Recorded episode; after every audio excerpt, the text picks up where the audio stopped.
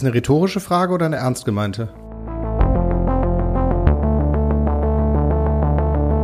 Hallo zu einer weiteren Episode Bildung, Zukunft, Technik. Wir haben den achtzehnten Januar.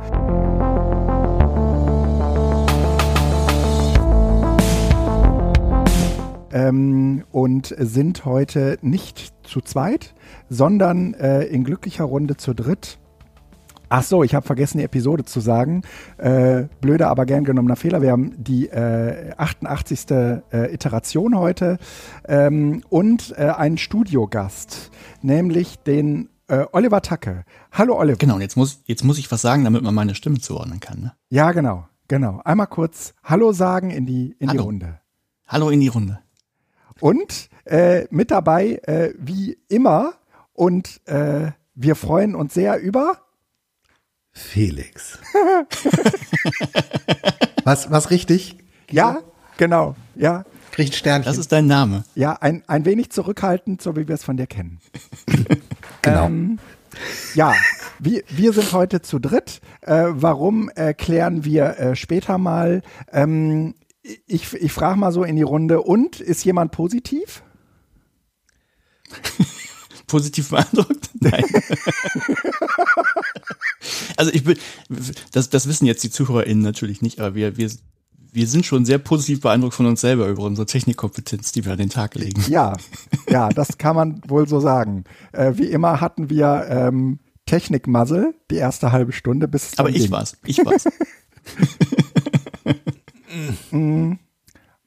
Also die, die äh, Einschläge rücken näher und äh, eigentlich müsste man ja davon ausgehen, äh, dass über kurz oder lang äh, auch äh, viele von uns äh, Corona äh, ereilen wird. Aber äh, wenn ich äh, das jetzt richtig äh, gehört habe, sind wir alle noch negativ, ja?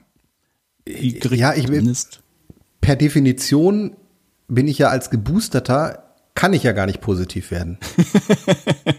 Ach so, dann bin ich auch. Also in Nordrhein-Westfalen. Weil ähm, ich äh, ich bin ja zwei G plus, weil ja geboostert. Also ich muss ja. mich auch nie ich muss mich auch nicht testen lassen, weil ich bin ja geboostert. Ja. In dem Sinne ist die Frage, ob ich positiv bin, hier in Nordrhein-Westfalen eine schwierig zu beantwortende. Ja, das stimmt. Aber diesen Nordrhein-Westfalen-Status, den hat noch nicht mal die Corona-Warn-App verstanden. Habt ihr mitbekommen, dass in der Corona-Warn-App seit gestern Ähm, der Status, äh, den man selbst äh, mitbringt, äh, über deinem äh, Impf-Q R-Code steht? Ja. Äh, nee. Ähm, ist, äh, wie gesagt, erst seit gestern der Fall. Und äh, bei äh, mir steht trotz geboostert und drei von drei Impfungen, äh, dass ich nur zwei G Status habe und nicht zwei G plus Status. Ja, aber das ist ähm, äh, bekannt und wird gelöst. Ja, und dann habe ich in, den, äh, in der Dokumentation nachgelesen, dass das offensichtlich daran liegt, ähm, dass das nur die P C R Tests äh, mit einbezieht. Mhm. Und einen solchen habe ich natürlich nicht. Ähm, aber äh, trotzdem. Ach so, du bist schnell getestet, Plus eigentlich. Ja. Ja, aber die, per Definition bist du ja auch zwei G plus, ohne getestet zu sein. Das ist ja der Witz. Also dieses zwei G plus muss bei dir eigentlich auch stehen, ja, wenn du nur geboostert bist. Ja, das hätte ich eigentlich auch erwartet. Das habe ich äh, aber auch äh, genau aus den Gründen äh, irgendwie nur darauf zurückführen äh, können, dass äh, mir der entsprechende P C R Test äh, dazu fehlt. Ja, es ist bescheuert. Also ähm, ja. Die Gesundheitsämter haben ja aller Orten ähm, ihre Nachverfolgung bei nicht hochsensiblen Gruppen irgendwie auch aufgegeben. Und ähm, ich, also tatsächlich, wenn, wenn mein Sohn jetzt äh, positiv sein sollte, ja, kann ich ja als Geboosterter trotzdem normal zur Arbeit gehen. Also das ist ein Betreuungsproblem, was man dann hat, aber das ist, das macht, also eigentlich haben wir aufgegeben und lassen jetzt laufen. Das ist, glaube ich, eine ja, ziemlich klare Sache. Ja. So. Und in dem Sinne macht es, glaube ich, Sinn, einfach sich, ähm, was Veranstaltungen und feste Termine dieses äh, diesen Winter früher angeht, sich sehr flexibel zu halten, weil man einfach mit einer an Sicherheit grenzender Wahrscheinlichkeit irgendwo mal ein paar Tage im Bett liegt. Und ähm, es scheint aber das Ende, der der das der Anfang vom Ende zu sein. Ich habe das, glaube ich, schon zweimal gedacht. Ja, ja.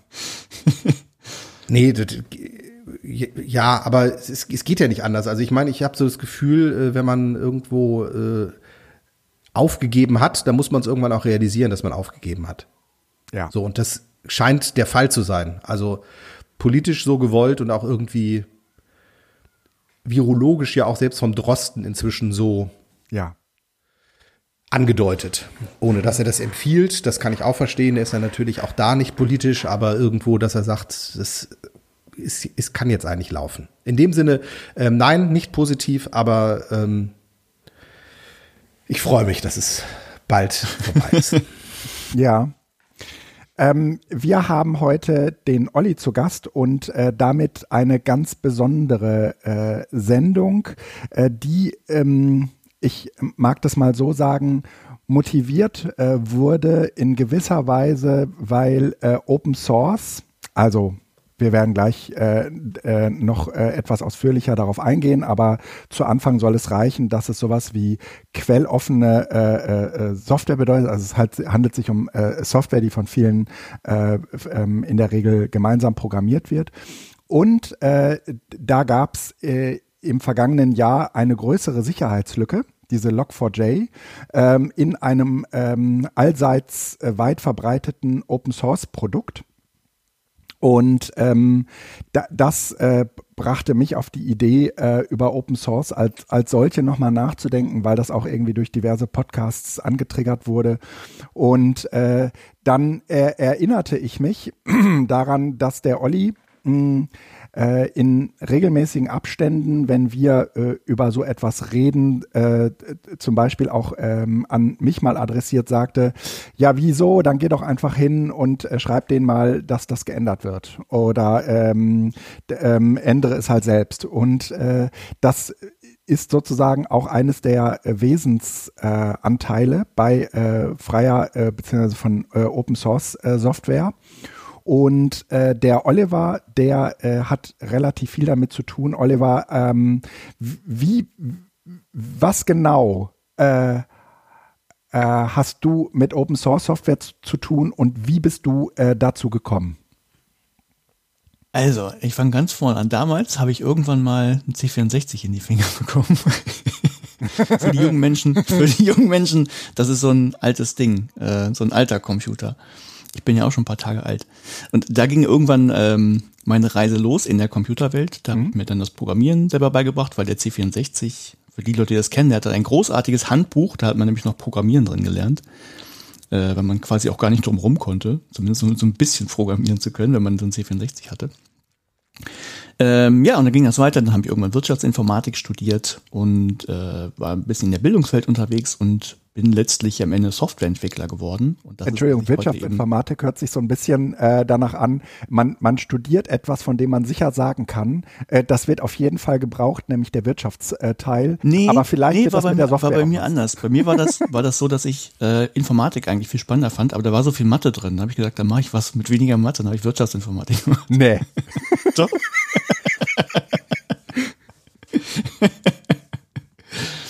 War auch Mathe drin, aber äh, weniger. Nee, das war bei mir der Grund.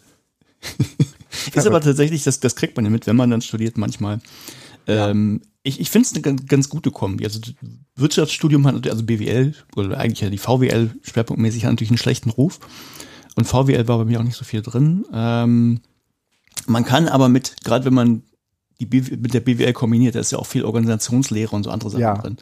Und man, man kommt, also gerade über also Soziologie hat man da natürlich auch Anteile drin, man hat Psychologie-Anteile und ähm, ist nicht schlecht, wenn man eben diese Kombination hat, weil man dann die I T-Schiene kennt, äh, hat aber auch noch so ein bisschen also psychologisches Grundwissen, ich will wirklich Grundwissen, ne? Also mhm. ähm, mehr ist das ja nicht, aber man kann sich dann halt eher in, in andere Sachen reindenken, also sei es die Bildungswelt, sei es eben äh, was, ne, wie benutzen denn Menschen diese Software, also man hat dann tatsächlich, glaube ich, einen breiteren Überblick, als wenn man nur die Informatik gemacht hat und das schätze ja. ich eigentlich ganz gut. Also habe ich dann im Nachhinein selber erst festgestellt, dass das so ist, aber ich finde die Kombi mittlerweile ganz gut. Ah, äh, also du hast, Info- du hast Wirtschaftsinformatik äh, studiert und was macht man danach damit? Naja, danach kann man erstmal Unternehmensberater werden, zum Beispiel, wie ich. Aha, okay. ah, und damit und macht das eine Weile und gemacht.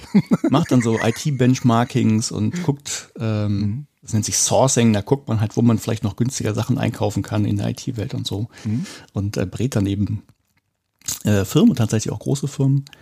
Und äh, wenn man dann irgendwann keine Lust mehr hat, wenn man ja die ganze Zeit nur in Hotels unterwegs ist, dann ja. äh, geht man nochmal zurück an die Uni und versucht zu promovieren, bricht das aber dann ab, weil man irgendwann feststellt, nee, ist dann auch nicht so meins. Ja. Ähm, Im ja, Studienbereich dann, irgendwas ähm, abgebrochen zu haben, ist auf jeden Fall sehr gut. Muss man ja, mal gemacht da bin haben. Ich, da bin ich ganz groß ja. drin. Ich habe auch ein, ähm, ein Mathe-Physik-Studium auf Lehramt angefangen und abgebrochen. Ah, das super. kann ich, das kann ich. Äh, Nee, na gut, und dann, dann äh, arbeitet man halt in der Bildungswelt und ähm, also, weil, also noch, noch einen Schritt wieder zurück. Ähm, wenn man in Deutschland promoviert, ähm, also versucht eine Doktorarbeit zu schreiben, dann wird man ja quasi gezwungen auch zu lehren und das ja. musste ich natürlich auch tun ähm, und, und fand das dann auch super spannend und habe mich dann selber fortgebildet, habe ähm, Weiterbildungskurse besucht, habe Sachen ausprobiert, experimentiert, äh, das auch dokumentiert tatsächlich in so kleinen Papers. Ähm, Ja, also da, da bin ich quasi in die Bildungswelt reingekommen, habe gemerkt, das macht ja richtig Spaß. Also ganz fern war ich ja nicht. Ich wollte ja nicht umsonst mal Lehramt studieren. Aha. Ähm, nee, und das war halt die Bildungsschiene, aber ich habe natürlich die I T-Welt irgendwie nie ganz verlassen. Also wenn man irgendwas mit I T kann, kriegt man, das, das wirst das wirst du ja auch kennen, wenn man so ein bisschen Ahnung hat und ja, ja. Äh, andere haben noch weniger Ahnung, dann muss man eh im I T Sachen machen. Das heißt, habe ich auch weiterhin gemacht. Naja, und dann... Ähm, Ja, äh, Kurzfassung, ich war dann in Lübeck, das kennen ja vielleicht einige mhm. HörerInnen hier auch, da gibt's ja das, ähm, also ich, ich kürze mal ab, da gibt's eben die, die mittlerweile T H Lübeck, nee, ist überhaupt richtig, ja, T H Lübeck heißt sie jetzt, äh, die Technische Hochschule in Lübeck und ja, dann Institut für Lerndienstleistungen und da dran eben On-Campus, die haben ja viel mit ja. Online-Kursen gemacht, Anja Lorenz kennen ja die anderen, ja, ja. die einen. Da kennen ja vielleicht ein paar Leute. Ja. Nein, da habe ich gearbeitet und da habe ich dann Kontakt bekommen zu einer Software namens H fünf P. Ach. Und jetzt sind wir, jetzt sind wir, können wir ja so langsam anfangen, auch mit, mit Open Source mal anzufangen. Ja. Kannte ich vorher auch schon. Und bei H fünf, also H fünf P, wer das nicht kennt, ist halt so eine Software, mit der kann man so Online-Aufgaben erstellen, sage ich mal ganz platt. Mhm. Interaktive Videos und so ein Schnickschnack. Und äh, das haben wir eingesetzt in Lübeck. Und ähm, da fehlte mir bei diesen interaktiven Videos eine Funktion, nämlich, dass man zurückspringen konnte in dem Video.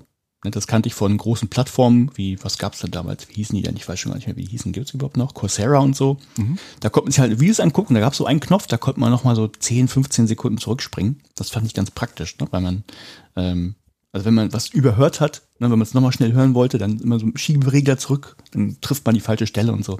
Von daher ist so ein Knopf ganz gut. Und der fehlte mir aber. Und bei H fünf P ist das halt so, ähm, dieser, der Quelltext, also letztlich das, naja, die Anleitung, wie die Software, was die Software zu machen hat, da kann man reingucken und man kann die dann auch selber ändern. Und das habe ich gemacht, habe eben diese Funktion hinzugefügt. Das ist ja erstmal für uns ganz gut. Also, mhm. also die konnten wir dann bei uns lokal laufen lassen. Und ähm, was dann so bei Open Source Projekten, also wo dieser Quelltext frei zugänglich ist, häufig so ist. Man, es geht ja in der Rückrichtung. Man kann dann auch das Team, das die Software eigentlich schreibt, anschreiben und sagen, hier wollt ihr das nicht übernehmen. Das ist eine nette Funktion, die haben wir uns gebaut. Wenn ihr wollt, könnt ihr die haben. Und dann haben wir gesagt, ja, ist doch cool, bauen wir mit ein. Mhm. Ja, und dann dachte ich, okay, das war ja easy. Und dann fiel mir natürlich noch was auf, weil wenn man so Software benutzt, da sind ja immer so, irgendwas gefällt einem ja nicht. Und äh, wenn man dann, wie ich, das Glück hat, dass man auch programmieren kann, dann ändert man das und dann schickt man das wieder hin. Und dann wurde es irgendwie immer mehr und immer mehr. Irgendwann habe ich dann einen sogenannten Inhaltstyp für H fünf P geschrieben. Ja, und irgendwann kam dann ein Jobangebot aus Norwegen von der Firma, äh, die H fünf P erstellt. Und dann bin ich da hingegangen, habe da eine Weile gearbeitet. Ja. Und inzwischen mache ich das immer noch. Ich arbeite immer noch ganz viel mit und um H fünf P herum, programmiere Sachen und berate halt Einrichtungen darum. Ähm, ja, mhm. aber als Freiberufler. Das ist das, was ich mache. Aber eben ähm, immer mit diesem Open-Source-Gedanken und auf den sollten wir vielleicht langsamer eingehen. Ja, dann ähm, er, erzähl doch mal so ein bisschen, äh, was aus deiner Sicht so, so ähm, ja, der Unterschied ist zwischen Open-Source-Software und äh, sogenannter Closed-Source-Software.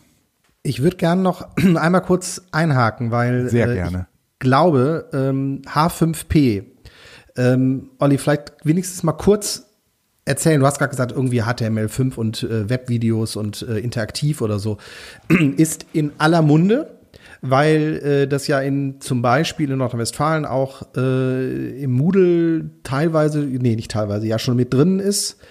Ähm, das heißt also, allen Schulen steht das zur Verfügung. Aber was ist es eigentlich? Also H fünf P klingt irgendwie wie die eierlegende Wollmilchsau für alles. Aber ähm, wie, nee, wie, wie kann man das fassen? Wie gibt's Äquivalente in der realen Welt, wo man sagen kann, das ist wie ein Lehrbuch? Ist es eher wie eine ähm, wie, wie ein Aufgabenmodul? Oder was ist überhaupt H fünf P?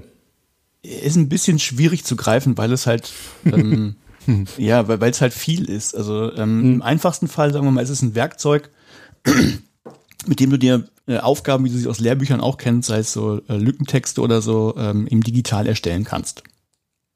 Das ist der einfachste mhm. Fall, ne? Also kannst du machen, kannst du dann, so jetzt, jetzt wird es schon schwieriger. Die kannst du dann ins Netz stellen, die kannst du aber auch lokal auf deinem Rechner irgendwie benutzen.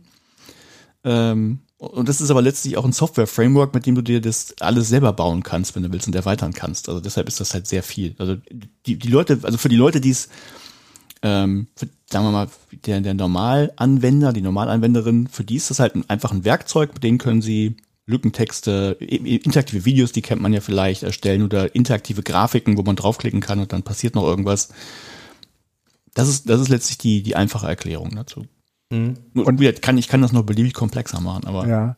Nee, aber es ist letzten Endes ist es sozusagen, ähm, wer ein Wiki kennt, der weiß, dass man ja auf einer Webseite, mit einer Webseite eine Webseite bearbeiten kann. So. Und ähm, dieses H fünf P ist ja auch ein Web- Frontend, mit dem ich in der Webseite Webseiten so modifizieren kann, dass für Schülerinnen und Schüler hinten Arbeitsblätter rauskommen. Kann man das genau, so also, wenn man, sagen? Also ich hätte gesagt, genau, Entschuldigung, es ist, es ist, es ist erstmal ein Werkzeug. Genau, wie stelle ich jetzt aber das, was ich damit produziert habe, bereit? Das kann, genau wie du es sagst, zum, also kann eine Webseite sein. Das kann ein Moodle sein, wo man dann Aufgaben eingebettet hat. Das kann aber auch WordPress sein. Das kann auch ein Drupal sein. Das kann auch Ilias sein. Das kann auch StudIP sein. Das kann auch Drupal drei sein. Ähm, aber immer im also, Web. Also es ist jetzt nichts, was ich dann. Nee, nee, so eben sagen, auch nicht. Es geht Ach, geht auch weiter? Ja, es geht weiter. Das, das hängt aber auch an der, daran dran, dass es eben offene Software ist, wo man in den Quelltext reingucken kann. Also das war, gedanklich war es gedacht nur für das Web. Mhm. Ähm, müsste ich jetzt die Geschichte von H fünf P aufrollen. Das wäre jetzt, glaube ich, ein bisschen, bisschen viel. Aber es war, äh, es war mal gedacht nur für das Web. Ähm, Ist natürlich aber gerade, sagen wir mal, gerade in Deutschland ein Problem, weil das Web hier jetzt nicht so, äh, sagen wir mal, die Netzanbindung ist nicht immer gut gegeben mhm. in Deutschland. Mhm. Und äh, da der Quelltext frei verfügbar ist, gibt es dann eben Leute wie Sebastian Rettig oder ähm, äh, Jan, wie heißt denn, Jan Philipp? Ich glaube, Jan Philipp Schellenberg. Die haben gesagt, naja, äh, wir können auch programmieren. Wir, wir machen das jetzt so, dass man das auch auf dem Rechner nutzen kann. Das heißt, es gibt eine Software, die heißt Lumi, die haben die geschrieben. Und da läuft halt auch H fünf P drauf. Also es ist wie... Das installierst du auf deinem Rechner und dann kannst du H fünf P-Inhalte äh, auf deinem Rechner erstellen und auch angucken und bearbeiten. Also das geht auch. Okay, so dass okay. es auch quasi, ja, ja, offline ist. Okay, alles klar. Genau. Ähm, mehr Infos finden sich sonst auch in der Beschreibung vom Podcast. Wir haben sie in die Shownotes gepackt. Ah, sehr gut. Ja, ähm, äh, es gibt auch einen sehr schönen Grundlagenkurs, den äh, Olli äh, Fürs, für die O E R Summer School erstellt hat, meines Wissens. Genau, den können wir auch verlinken. Mhm. Ja. ja, okay, also ich äh, knüpfe nochmal an, äh, jetzt wo wir so ein bisschen etwas klarer haben, ja so eine Vorstellung davon haben, was H fünf P ist und, äh, und macht, ähm, nochmal einen Schritt zurück auf die Frage, ähm, die dahinter steckt, nämlich was ist eigentlich äh, für dich so der Unterschied zwischen Open Source und äh, für, zwischen Open Source und Closed Source Software? Oh, das muss ich, äh, da, da haben sich ja viele schon Gedanken gemacht, da, da brauche ich jetzt gar nicht groß nachdenken. ähm, also der, das ist, ja, können wir uns überlegen, ob es vielleicht einen Vergleich irgendwie aus der, aus der normalen Welt irgendwo gibt. Mhm. Ähm, ähm, Nehmen wir, mal, nehmen wir einfach mal sowas wie irgendwas für irgendwas, was für eine Bauanleitung braucht. Ne, sagen wir mal, also sagen wir mal, ein Rezept, du möchtest äh, irgendwie, wie man, äh, wie man Pfannkuchen. Ja, nehmen wir, nehmen wir, genau, bleiben wir, mhm. nehmen wir, nehmen wir irgendwie heute die Küchenwelt als Vergleich, das ist vielleicht ganz gut.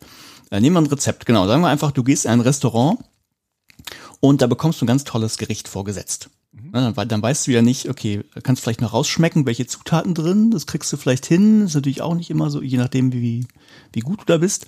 Aber du weißt nicht, okay, was muss ich jetzt wie zusammenmixen, wie lange muss das in den Ofen und was muss ich vielleicht noch drüber gießen oder so, das weißt du nicht. Ne? Dafür brauchst du das Kochrezept. Ja. Und bei Software ist das, also früher war dann der Normalfall, das Kochrezept war geheim. Und damit verdienen ja Firmen ihr Geld.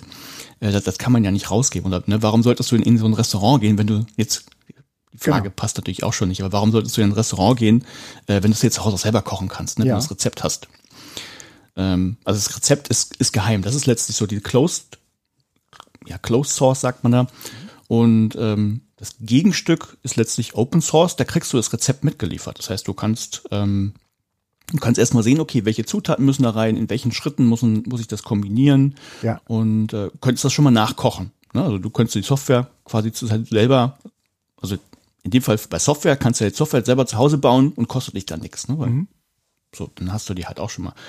Ähm, du lernst natürlich ganz viel, weil du in diesen Quelltext reingucken kannst und siehst ja, was da passiert und dann, naja, was passiert jetzt? Dann siehst du vielleicht, okay, da ist ein Fehler drin, sagen wir mal, ah, okay, da ist jetzt super viel Zucker drin in dem Rezept. Machen wir mal ein bisschen weniger Zucker. Das heißt, du kannst es anpassen, wenn du willst, das Rezept für dich selber. Geht mhm. ja sonst auch nicht. Äh, du kannst aber auch anderen, dein, dein angepasstes Rezept, das kannst du an anderen Leuten weitergeben. Ne, also du kannst äh, Änderungen vornehmen, ne, kannst, packst noch ein paar Zutaten dazu mhm. und dann gibst du das für anderen, dann kann die andere Person das nachkochen oder einfach nur auch essen, wenn es dann eben jemand anders für sie gekocht hat. Also ähm, das ist letztlich Open Source. Also ähm, du kannst halt reingucken in dieses Rezept, in den Quelltext, kannst sehen, was passiert denn da, findest vielleicht Fehler oder Sachen, die dir fehlen, die kannst du dazu tun, äh, kannst natürlich auch kombinieren, vielleicht, weiß ich nicht, kann man gut Rezepte kombinieren, ich weiß nicht, ne? Ja. Nudelrezept mit, mit Fisch oder so, hm, geht, geht ja auch, kann man machen, vielleicht ein anderes Fischrezept. Mhm. Und man macht sich halt ein Menü, man könnte ja sagen, ja, man stellt sich ein Menü zusammen, könnte man sagen. Mhm. Äh, das kannst du machen und du kannst halt anderen weitergeben, also. Das ist, das ist typischerweise das, was, was Open Source ähm, ermöglicht. Jetzt vielleicht für die Leute, die hier zuhören, die kennen ja wahrscheinlich den Begriff Open Educational Resources. Das ist letztlich sehr verwandt. Also da hat man ja auch so die, ne, von, von David Wiley gibt es ja diese fünf R's zum Beispiel. Muss man, welche fünf R's? Zusammen? Weiß ich, ne, das, äh, im Deutschen heißt die, glaube ich, fünf V's oder so. Das sind diese Freiheiten. Also äh, retain, dass man sagt, also die, die, die Sachen behalten darf. Reuse, dass man sie anders in einem anderen Kontext nutzen kann. Äh, Remix, dass man sie mischen kann mit anderen Sachen. Was darf man noch? Was gab's denn noch? Äh also was man O E R kann, ne? Du, kann, du kannst dir die Inhalte nehmen, du kannst ja. reingucken, kannst sie verändern, darfst sie weitergeben. Das gibt's eben ja. bei, bei, bei Software auch. Das letztlich O E R und Open Source sind ja im Prinzip sehr verwandt miteinander. Sind so irgendwie Cousins oder so in anderen Bereichen. Aber äh, historisch war sozusagen die freie Software zuerst da, oder? Äh, die war zuerst da. Das, das mhm. ging los in den sechziger Jahren, so als so ja, die I T, die I T-Welt irgendwie auch losging an den Unis. Ähm, äh, speziell am M I T, das ist so der, da gab es einen Modelleisenbahnclub und mhm. ähm, das, ist, das, das gilt so als Geburtsstätte von von äh, freier Software, wenn man so will. Also die, die hieß damals nicht so, sondern die haben einfach Sachen programmiert und haben die dann weitergeschickt. Ne? Weil guck mal, ich habe das, ich, was ich mit dieser Maschine gemacht habe, guck dir das mal an. Und dann haben die das an irgendwelche anderen Leute weitergeschickt und die haben gesagt, ja, ist cool, haben das verändert, haben es wieder zurückgeschickt. Das ist so die Software halt damals. Also, ja. also ja. das waren ein paar Leutchen. Und das kam halt aus dem Modelleisenbahnerclub, weil das so die Techniker waren, die ersten, die sich da mhm. eben auch dann mit Computern beschäftigt haben. Und dann ging das los und so, so weiß nicht, so in den siebziger Jahren, also da war es dann eben schon der Normalfall. Also klar gab es auch kommerzielle Software, aber dass man selber irgendwie was gemacht hat und äh, das weitergegeben hat, das war da ganz, ganz gängig schon. Also seit, spätestens seit den siebziger Jahren, da hieß das wahrscheinlich noch nicht Open Source Software. Das kam erst in den, den achtzigern, da hat man sich dann auch Gedanken gemacht, okay, wie geben wir dem Kind einen Namen? Richard Stallman ist da so der Name, den man wahrscheinlich nennen ja. muss. Ähm, ja, also so, so lange ist das schon. Ich weiß nicht, O E R ist ja die Frage, also gab es wahrscheinlich auch schon bis zweitausendfünf vielleicht ja. als Geburts. Aber gab es vorher natürlich auch schon, aber zweitausendfünf hat das Ding dann einen Namen gekriegt. Also. Ja, ist eher so eine Adaption äh, der Ideen der freien Software ähm, auf, äh, ja, sagen wir mal, Bildungsmaterialien und Inhalte, ja. Mhm. Genau, ich, ich weiß halt nicht, ob, ob Open Source da der tatsächlich der Gedanken war oder ob das jetzt losgelöst entstanden ist, dass da die Ideen zum selben Konzept letztlich geführt haben, aber ja, genau. Ja, Ähm, ich habe hier nochmal die, äh, diese sogenannten vier Freiheiten äh, ver verwenden, also dass du die Software zu jedem Zweck äh, uneingeschränkt und zu jedem Zweck einsetzen darfst. Äh, verstehen, dass du die äh, Funktionsfreiweise der Software untersuchen und verstehen darfst, äh, weil du halt reingucken kannst, weil mhm. du, wenn du, äh, wenn du programmieren kannst, eben auch äh, verstehen kannst, äh, wie die äh, Sof- was die Software sozusagen äh, im Hintergrund eigentlich äh, tut, wenn du auf einen Knopf drückst. Äh, du darfst sie, äh, du darfst sie verbreiten. Ähm, äh, Kopien, äh, du kannst äh, ähm, das äh, per Stick oder wie auch immer, per, früher hätte man gesagt, äh, D V D oder C D äh, an andere weitergeben. Und äh, du darfst die äh, Software verbessern. Und jetzt würde man äh, ja auch normalerweise sagen, wie, ich darf die ver- verbessern. Das ist doch irgendwie das Normalste von der Welt, dass man das, dass man das tut. Aber es hat sich gerade bei äh, Software eben eingebürgert, ähm, dass man in der Regel äh, Software patentiert. Und äh, selbst wenn du eine gute Idee hast, wie man die Software verbessern kann, dann darfst du das in der Regel nicht tun. Äh, solange äh, sie eben nicht äh, diesen vier Freiheiten folgt und einer sogenannten Open-Source-Lizenz äh, unterstellt äh, wurde. Und das ist bei äh, H fünf P eben auch der Fall, richtig? Ähm, genau, ich würde nur, ich hatte, ich war gestutzt, ich glaube, die Juristen, Software und Patente äh, geht halt nicht überall. Also du kannst ja Abläufe und so schützen. Also es ist ein bisschen, ja, ja, ja, ja, ja. Genau, nee, ist egal. Ähm, ja, genau, also H fünf P steht unter so einer offenen Lizenz. Also genauso wie man das vielleicht von den Creative Commons Lizenzen kennt, gibt's mhm. halt in der äh, in der I T-Welt ähm, vergleichbare Lizenzen, nur äh, viel viel mehr und viel schlimmer. Genau. ähm, also falls da die I T-Welt voraushandelt, es gibt da auch eben, ja, oder ich, ich kürze es ab, das sind genau, es gibt so ähm, ähnliche Lizenzen, also es gibt dann so, so Äquivalente zu C C äh, B Y zum Beispiel, kannst alles damit machen, musst nur den Namen nennen. Genau, C C ähm, B Y ist äh, praktisch ähm, auch so ein Abkömmling aus dieser Open-Source-Welt äh, und man hat es dann versucht äh, zu adaptieren für ähm, ja überhaupt Veröffentlichungen, die äh, mehr oder weniger im äh, Internet stattfinden. Ne? Äh. Ja, wie gesagt, ich weiß nicht, ob ob ähm Ob es Open-Source-Lizenzen, ob die jetzt irgendwie Paten gestanden haben für die Creative-Commons-Lizenzen, das weiß ich nicht. Ja, ja. Aber es gibt halt viele Ähnlichkeiten. Es gibt halt, wenn man ans Share-alike denkt, ähm, mhm. das ist speziell das, was, was die sogenannte G N U-Public-License halt mhm. macht.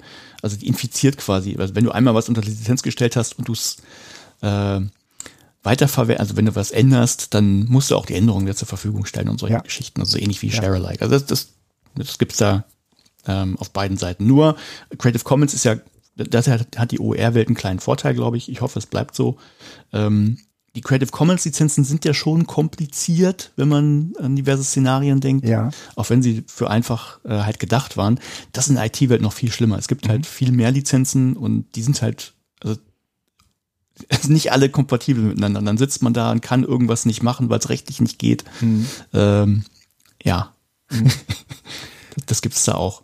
Und ich, ich hoffe, es bleibt so. Es gibt ja auch Bestrebungen, es gibt dann diese Unsplash-License zum Beispiel. Unsplash ist eine Seite, wo man äh, Bilder kostenfrei bekommen kann unter einer offenen Lizenz, aber die haben halt ihre eigene Lizenz gemacht, statt irgendwie C C null oder sowas draus zu machen. Ja. Macht es halt nicht einfacher und ich hoffe, dass es nicht so wird wie in der I T-Welt, dass jetzt jeder nochmal seine eigene Lizenz macht und man gar nicht mehr weiß, was man wie ja. kombinieren kann. Und äh, irgendwie das Problematische ist ja jetzt eigentlich, Äh, dass wir es hier mit einem komplexen juristischen äh, Gebilde am Ende zu tun haben mhm. und äh, dass es, äh, dass man es jetzt natürlich irgendwie runterbrechen kann auf diese eben genannten vier Freiheiten, aber dass äh, man dann auch relativ schnell merkt, okay, ähm, eigentlich müsste man äh, sich äh, schon juristisch relativ gut, gut auskennen, äh, um das ähm, eben auch, ja, halbwegs äh, gesichert verwenden äh, zu dürfen. Und äh, da äh, ist, also das ist manchmal eben nicht so, nicht so eindeutig. Äh, und äh, da ist man unter Umständen auch äh, in so einem kleinen Haife, Haifischbecken. Also mir ist es zum Beispiel schon passiert, ähm, dass wir eine Abmahnung bekommen haben, weil wir eine äh, Creative Commons Lizenz falsch benutzt haben. Ja, das ist in der Das ist für die, jetzt, ich habe natürlich gerade so, so aus EntwicklerInnen-Sicht gesprochen, das ist für die AnwenderInnen ähm, ein bisschen entspannt. Also da, da ist es tatsächlich in der I T-Welt, also wenn du es nur benutzt, ist okay. Ne, das ist, also ja, in dem Fall haben wir es nur benutzt und haben die Lizenz falsch angegeben. Nee, genau, aber das, genau, die Creative Commons, die, das, das wird, wird ja keine Software. Ich war gerade auf der Software-Seite. Ah, okay, ja, ja, okay. Also wenn es da, wenn das da unter einer offenen Lizenz steht, du benutzt es nur, es passt. Mhm. Da, da mhm. passiert ja nichts. Nur wenn du, wenn du Software erstellst und dann weitervergeben willst, da kommen halt diese ganzen Lizenzprobleme ja. dann zum Tragen. Jetzt könnte man ja, äh, jetzt könnte man ja sagen, äh, eigentlich passt, äh, passen diese vier Freiheiten total gut in äh, so eine Bildungswelt, äh, die sich aufmacht, ähm, äh, für die, also an die Digitalisierung zu adaptieren.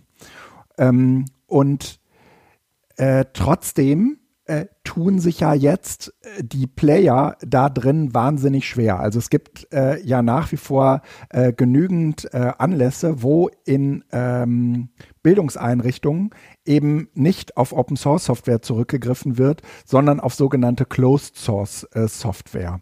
Äh, mhm. ähm, äh, hast du, hast du eine Idee, womit das äh, eventuell äh, zusammenhängt? Also kommen da ähm, jetzt auch sozusagen aus deiner äh, Beraterbrille oder aus deiner, mh, sagen wir mal, ähm, ja, äh, aus, aus deiner Welt irgendwie auch Schulen oder Bildungseinrichtungen zu dir und sagen, ähm, äh, wie können wir das, äh, wie können wir das eigentlich umgehen? Oder stellt sich für die meisten diese, diese Frage gar nicht, wie sie, äh, wie sie äh, Open Source Software oder eben auch Closed Source Software einsetzen, weil denen das eigentlich egal ist? Oder spielt es eine Rolle in den Zusammenhängen, in denen du unterwegs bist? Das war jetzt eine große Frage. Vielleicht äh müssen wir die ein bisschen aufrollen. Und vielleicht, vielleicht kann Felix gleich nochmal einhaken, wenn wir irgendwas vergessen haben sollten. Ähm, ich ich glaube erstmal, das ist vielfach einfach überhaupt ein... Na, wo fangen wir an? Also, ähm, ich glaube, viele wissen einfach gar nicht, dass es Unterschiede gibt zwischen Open-Source-Software und mhm. Closed-Source-Software. Mhm. Das ist aber ist erstmal gar nicht schlimm. Ähm, also Leute wollen halt irgendein Problem gelöst haben. Und wenn es dann irgendeine Software gibt, die das Problem löst, wunderbar, dann... dann ähm, stelle ich mir dann, stellen sich viele einfach gar nicht die Frage, äh, ist das, ist der Quelltext jetzt frei verfügbar, darf ich da reingucken oder nicht? Oder ist das kosten, äh, kostenlos vielleicht noch? Die Stelle, Frage stellt man sich vielleicht noch. Ähm, aber die, die Software löst ein Problem und dann, dann benutze ich die. Also, das finde ich auch erstmal okay. Mhm. Ne? Dann, mhm. Also, ähm, ist ja in der Bildungswelt auch so, warum soll ich jetzt, also klar, es gibt dann, gibt Lehrbücher, die kaufe ich, da ist genau das drin, ne? Da ist genau der Stoff, den ich durchzunehmen habe, ist da drin vorbereitet, entspricht genau dem Lehrplan, dann nehme ich doch das Buch, das löst mein Problem. Warum soll ich mir da jetzt irgendwie ähm, ein freies Buch suchen, das vielleicht so ähnlich ist, aber dann, das ist ja dann nicht abgesegnet, äh, das passt ah, okay. dann vielleicht nicht mhm. zu irgendwelchen, mhm. ähm, äh, zu, Lehr- zu den Lehrplänen, also das löst ein Problem. Das, das Gleiche gibt's dann, gibt's dann bei der Software auch. Warum? Also nehmen wir jetzt Teams. Teams ist ja irgendwie sehr populär geworden, mhm. hat halt viele Probleme gelöst. Also ist von Microsoft, kostet Geld, ist nicht Open Source, aber warum sollte ich das nicht nehmen? Die Frage kann man sich ja erstmal stellen. Mhm. Und, und, oder die kann man sich stellen, aber kommt man vielleicht gar nicht drauf, wenn man äh, nicht weiß, okay, es gibt auch Software, die ist eben offen, was von der Idee halt schöner ist, mhm. sage ich jetzt einfach mal. Da kann man auch noch drauf eingehen. Vielleicht ist ja eine philosophische Frage, ob man eher util Ja, wie heißt das, utilitaristisch unterwegs ist, also wo, wo es um den Nutzen äh, nachher geht, oder deontologisch, also wo, wo die Konsequenzen äh, keine Rolle spielen für die Bewertung, also mhm. ähm, wo ich jetzt nicht gucken muss, ist das jetzt von der I- die Idee her nett eben, dass es offen ist, und äh, das ist halt, kann man sich erstmal fragen, wo, was man, also wenn man was gelöst haben will, dann, dann äh, nimmt man das.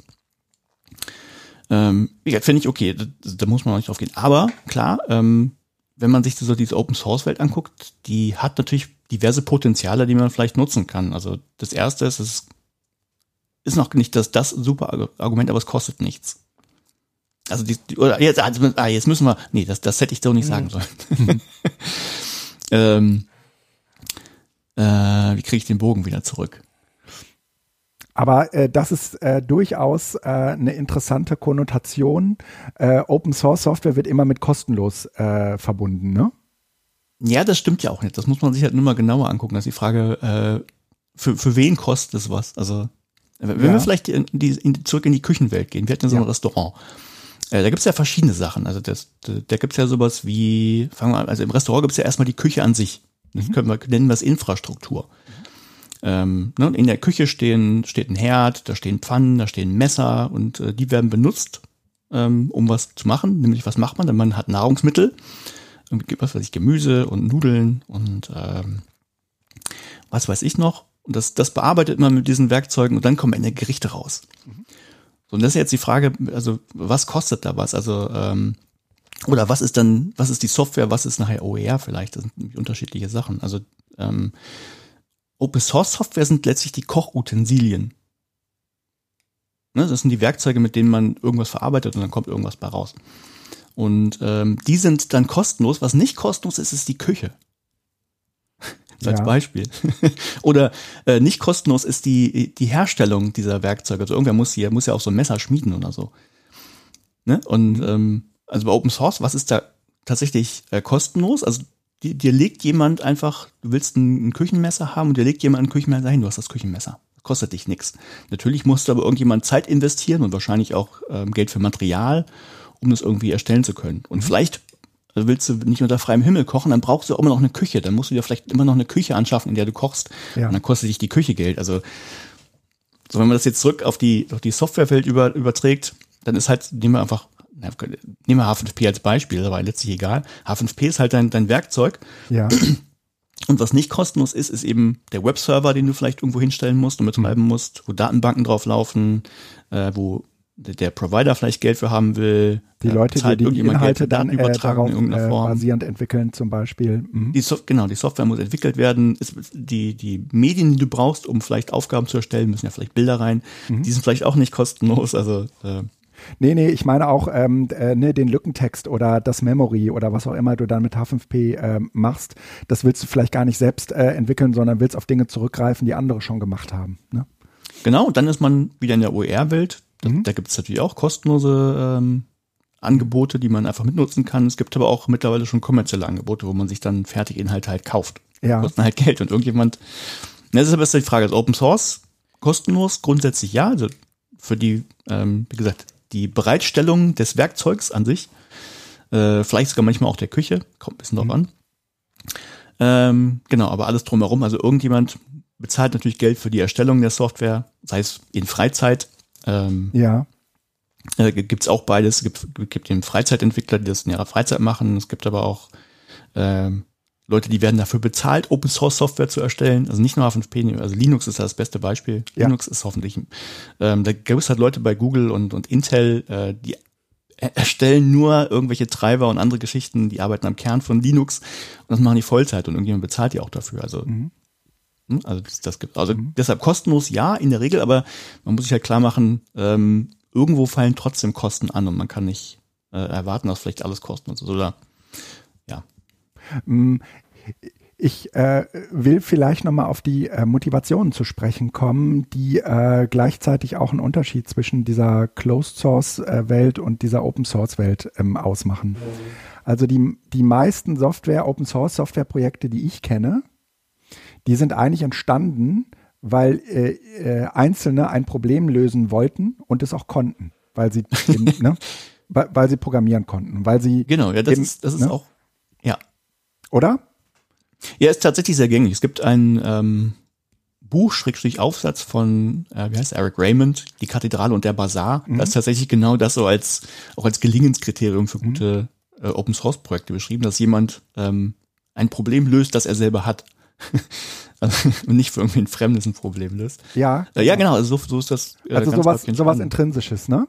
Ähm, und genau. äh, dann äh, ist das ja bei äh, Closed Source Software häufig so, äh, dass man irgendwie vermutet, okay, dafür könnte es einen Markt geben und dann wird dazu sozusagen äh, etwas äh, entwickelt.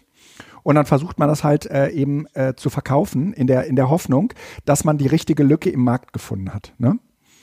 Ähm, ja, das gibt's manchmal, genau, manchmal hat man, gibt's, es gibt aber auch die Fälle, dass Leute für sich ein Problem fest, also gelöst haben und dann feststellen, oh, das ist ja auch ein Problem, das andere haben, dann kann ich das ja mal verkaufen, das gibt's Dann auch. Könnte ich das verkaufen, ja, genau, genau ne? Und äh, dann, dann gibt's natürlich irgendwie die bekannteren Modelle, ähm, äh, Ich, mir ist eigentlich scheißegal, was die anderen wollen. Ich habe so viel Marktmacht, ich entwickle das einfach, die werden das dann schon benutzen müssen. Das gibt's ne? auch, ja. Ne? Äh, ähm, ja, ich... Da, das, das klingt jetzt äh, komisch, äh, weil äh, am Ende, also ich würde gerne noch mal ganz kurz auf die Entstehung so dieser Software. Also Open ja. Source ist ja, du sagtest eben, Olli, das ist von Anfang an, also äh, die, die, aus, von dem Eisenbahnerclub da äh, entstanden. Mhm. Damals war das ja keine Open Source. Nee, sag, also in, ja, in, in der ja, Begrifflichkeit, ja, ne? Sondern es ist ja, ja im Grunde halt, also genommen war Software, war die Vorstellung. Und ich glaube, da muss man nochmal drauf zurückkommen. Die Vorstellung, dass man mit Software Geld verdienen kann. Ja, war absurd. Mhm. Die war absurd. Mhm. Das heißt also, Software war etwas, was eben auf den Geräten lief, die man sich gekauft hat. Und man hat geguckt, dass man damit das Bestmögliche schafft. Das heißt, das geht am besten, wenn alle zusammenarbeiten und äh, alle Enthusiasten im Grunde genommen ihren ihr Know-how damit reinbuttern. Und dann kam ja, und ich weiß nicht, ob das der Kristallisationspunkt war, aber zumindest da, wo es dann wirklich auch funktioniert hat, kam Microsoft und hat eben gesagt, oder beziehungsweise Bill Gates, ich verkaufe Software. Und dafür nee, hat ihm am früher. Anfang noch früher, ja, ja, aber das Unix, war zumindest das Große. Unix. So, Ja, ja, nee, Unix ist das beste Beispiel wahrscheinlich. Das gab's schon sehr früh. Das, das ja, war letztlich der, der Ausgangspunkt, warum Leute gesagt haben, nee, wir müssen da was, also Unix kostet Geld, wir können da nicht reingucken. Und äh, also das, das ist, anfangs war das tatsächlich Unix tatsächlich auch sehr, sehr offen. Äh, also Unix war, glaube ich, so das erste große, wo man festgestellt okay. hat, oh, man kann ja auch Geld mitverdienen. Also. Aber es war erstmal eine verrückte Idee, dass da jemand auf die Idee kam, damit überhaupt Geld verdienen zu können, weil es war ja, ja eigentlich alles schon. frei. Ja, ja. Und ja. die Frage ist ja, und das jetzt mal auf heute auch bezogen, weil da können wir da äh, eher uns äh, in diese Leute reinversetzen. Ähm, du hast die Aufgabe, irgendein Tool anzubieten. Also ich denke jetzt einfach mal konkret an Schulen. ähm, die Schulen brauchen irgendwie eine Plattform zum, zum Lernen. Mhm. Ich kann jetzt zwei Möglichkeiten. Ich kann mir einen Server kaufen und nehme darauf ein Moodle und administriere das selber. Mhm. Das wird ein Land niemals machen, weil dann haftet es. Im Zweifel selber. Das heißt, daneben sitzt noch jemand von Microsoft, der sagt, hör mal, das haben wir hier alles für Sie schon fertig konfiguriert. Wir übernehmen die Betriebsverantwortung und so weiter. Wollen Sie nicht lieber das haben? Das heißt, diese ganze Geschichte bei Open Source ist ja nicht, also es kostet nämlich am Ende genauso viel, beziehungsweise es ist wahrscheinlich ein bisschen günstiger, die Laufzeitkosten, aber da mit dem Preis zu argumentieren, ist schlecht.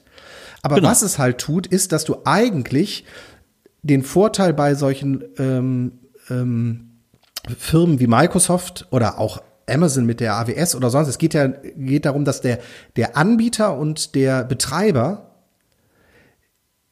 der gleiche sind. Das heißt, diejenigen, die diese Software entwickelt haben oder beziehungsweise angepasst haben für sich, sind diejenigen, die es dir auch verkaufen. Und bei Open Source ist es in der Regel so, dass es eine Crowd ist, die was programmiert hat, dass es ein Anbieter ist, der sich diese Sache zu Nutzen macht, auch dann vielleicht was zurückspielt, aber nicht aus einer Hand sozusagen das kommt. Und ich glaube, dass tatsächlich der Vorteil von vielen sogenannten Closed-Source-Lösungen einfach ist, Du hast, ähm, ähm, du musst dir keine Sorgen machen. Also im Sinne von Microsoft steht dahinter, das wird schon funktionieren. Gibt es, und ja, würde ich dazu wenn es Open Source Gedanken. ist, also ich versuche die psychologische Ebene so ein bisschen mhm. zu machen, warum ich, warum ja. Leute dazu greifen. Ich meine, äh, Guido, wir beide, wir könnten alles, was wir tun, ja. theoretisch auch mit Linux machen. Ja. Mhm. Aber wir finden es total geil, dass Apple einmal im Jahr ein Update bringt und äh, alle paar Monate ein Security-Update bringt und wir uns ansonsten darum nicht kümmern müssen. Weil ja. bei Linux ja. gibt's diese No-Brainer-Situation nicht. Man kann das Doch, auch, auch No-Brainer aber. laufen lassen, aber das Gefühl bei äh, macOS oder Windows mhm. ist halt doch angenehmer. Das heißt, mhm. wir fallen auch in diese Sache rein. Mhm. Also ich finde das ähm, nur spannend eben zu sehen, wo, wo das eigentlich herkommt und dass diese Open-Source-Geschichte auf einer strukturellen Ebene benachteiligt ist gegenüber Closed-Source-Anbietern, wo man eben gucken muss, wie kann man das machen, beziehungsweise anders gesagt, Open-Source ist die bessere Lösung langfristig und es ist aber ein ideeller Schritt ja, so, oder eine ideelle äh, Herangehensweise notwendig, wenn ich eben jetzt zum Beispiel den Schulen in der Pandemie nicht Teams angeboten habe, sondern Jitsi angeboten habe. Weil Teams wäre die einfachere, bessere Lösung für den Moment gewesen. Mhm. Das ist, das ist das, was ich meinte mit, mit ähm, Utilitarismus und Deontologien, also dieser genau. Unterschied. Ne? Genau, das mhm. stimme ich dir, stimme ich dir zu. Also ich, ich glaube, mit so Pauschalaussagen, langfristig ist Open Source günstiger, muss man auch vorsichtig sein. Also da, da gibt es halt viele Faktoren. Ich glaube, ähm, ein Unterschied ist womöglich genau, also das, das hast du im Prinzip gerade erwähnt, also dass man sich ähm, ein komplett, also man, man, man kauft sich ein ruhiges Gewissen, sowas. häufig mit Closed-Source-Stuff. Da ist jemand, der bietet mir alles aus einer Hand, vielleicht auch, vielleicht auch aus zwei Händen oder so, aber der, ne, ich muss mich um nichts kümmern, dann bezahle ich halt für, ja. Es hat Geld gekostet, das muss ja gut sein. Du bist doch Unternehmensberater, du arbeitest doch auch so. Je teurer du bist, desto mehr wert sind deine äh, Ratschläge.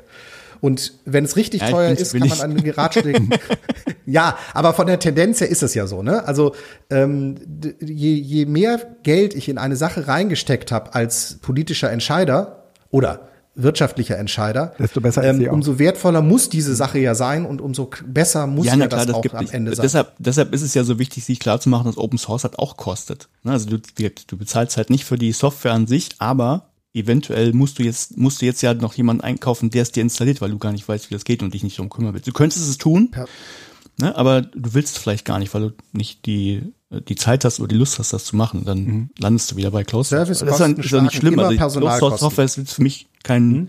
kein Hex, äh, nicht, nichts Böses, was man nicht benutzen darf oder so. Es ist einfach die Frage, ähm, letztlich, was man will. Also du, du kriegst halt nicht nur Vorteile, egal was du nimmst. Also du musst dir halt überlegen, was du haben möchtest. Ne? Möchtest du dich um nichts kümmern, dann ist Closed-Source-Software oder Geld in die Hand nehmen wahrscheinlich besser als Open-Source-Software. Open-Source-Software schafft ja aber eben Freiheiten. Also du hast, hast also mit, mit allem, was Freiheit halt mitbringt. Ne? Du hast, kannst alle möglichen Sachen tun, aber bist dann auch selber verantwortlich und haftbar. Also mhm. Also ich, ich äh, habe auch immer äh, diese, diesen kulturellen Aspekt, der sozusagen damit einhergeht, äh, vor mir hergeschoben und äh, habe das eigentlich auch immer von dem entsprechenden Geschäftsmodell abgeleitet. Das Geschäftsmodell ähm, von einem großen Softwaredienstleister wie jetzt zum Beispiel Microsoft ähm, führt äh, zu einer ganz bestimmten äh, Kultur bei seinen Konsumenten.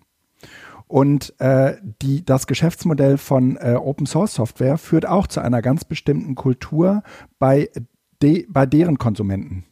Also äh, jemand, der ähm, sich, äh, sagen wir mal, stärker in dieses Open-Source-Ding reindenkt, der formuliert halt äh, irgendwann nicht das, was alle wollen, sondern äh, ähm, formuliert das, was er oder sie für ähm, ihre ähm, äh, Umgebung jetzt benötigt oder was auch nicht. Und äh, ist dann natürlich auch äh, stark interessiert daran, dass das so und nicht anders umgesetzt wird. Das heißt, der Verantwortungsgrad ist natürlich ein deutlich höherer, wenn ich mhm. ähm, äh, sage, okay, ich äh, investiere in äh, Open Source und versuche, sagen wir mal, meine Idee jetzt von, äh, von Bildung äh, in der digitalen Welt zur Umsetzung zu bringen. Und das ist vermutlich eine ganz, ganz, an, eine ganz, ganz andere ähm, Herangehensweise, als wenn man sagt, okay, äh, wir nehmen hier alle das Microsoft-Paket und äh, w- wenn das und das nicht geht, dann finden wir dafür schon Workaround. Und äh, das ist äh, bei, bei Open Source ähm, ja qua qua ähm, dessen, was äh, Open Source mit seinen vier Freiheiten ermöglicht, eben schon ganz anders. Ähm, aber es verlangt halt äh, auch von dir, dass du genau weißt, was du eigentlich willst. Mhm. Es ist eine spannende Sache. Mit dem, dem Kulturaspekt habe ich mich selber, also oder, oder ob jetzt das eine das andere bedingt oder erzeugt, ähm, habe ich mich tatsächlich auch noch nicht so auseinandergesetzt. Aber es gibt natürlich Parallelen, die ich da auch sehe. Na, also, also ähnlich wie sagen, mit, mit, ne, das mit vielleicht fi- mit einer ja, sagen. Also vielleicht so ähnlich wie mit einer, mit einer Diktatur, Diktatur ist der falsche Begriff. Ähm, äh, wie heißt das mit dem wohlwollenden Herrscher? Ähm, ja. Machiavelli. Ja. Also es gibt ja, es gibt ja auch die Machiavelli, wo sagt, äh, es muss da jetzt ein, es, ne, man braucht diesen wohlwollenden Herrscher. Das ist eine Person, die regelt alles, aber die ist gut und die möchte das Gute für die Menschen. Dann ist das toll. Und dann braucht man sich als als Mensch, als Untertan um nichts kümmern. Dann hat man ein schönes Leben. Das ist so die eine Sache. Und dann gibt's natürlich so doofe Sachen wie Demokratie. Ne? Wo du äh, selber Sachen, du hast alle Möglichkeiten, du kannst auf die Straße gehen, du kannst demonstrieren, du kannst dich verwirklichen, aber du musst es auch tun und es macht ja auch nicht jeder und es will vielleicht auch mhm. nicht jeder. Und es ist auch unbequem, wenn dann so komische AfD-Fuzzis kommen und die dann, mhm. ne? also muss man, die muss man irgendwie auch aushalten. Also Demokratien sind ja anstrengend und vielleicht will ich das gar nicht. Also weiß ich nicht, ob man es ver- vergleichen kann, aber die Parallele ist jetzt, mache ich jetzt erstmal auf. Ja, ja.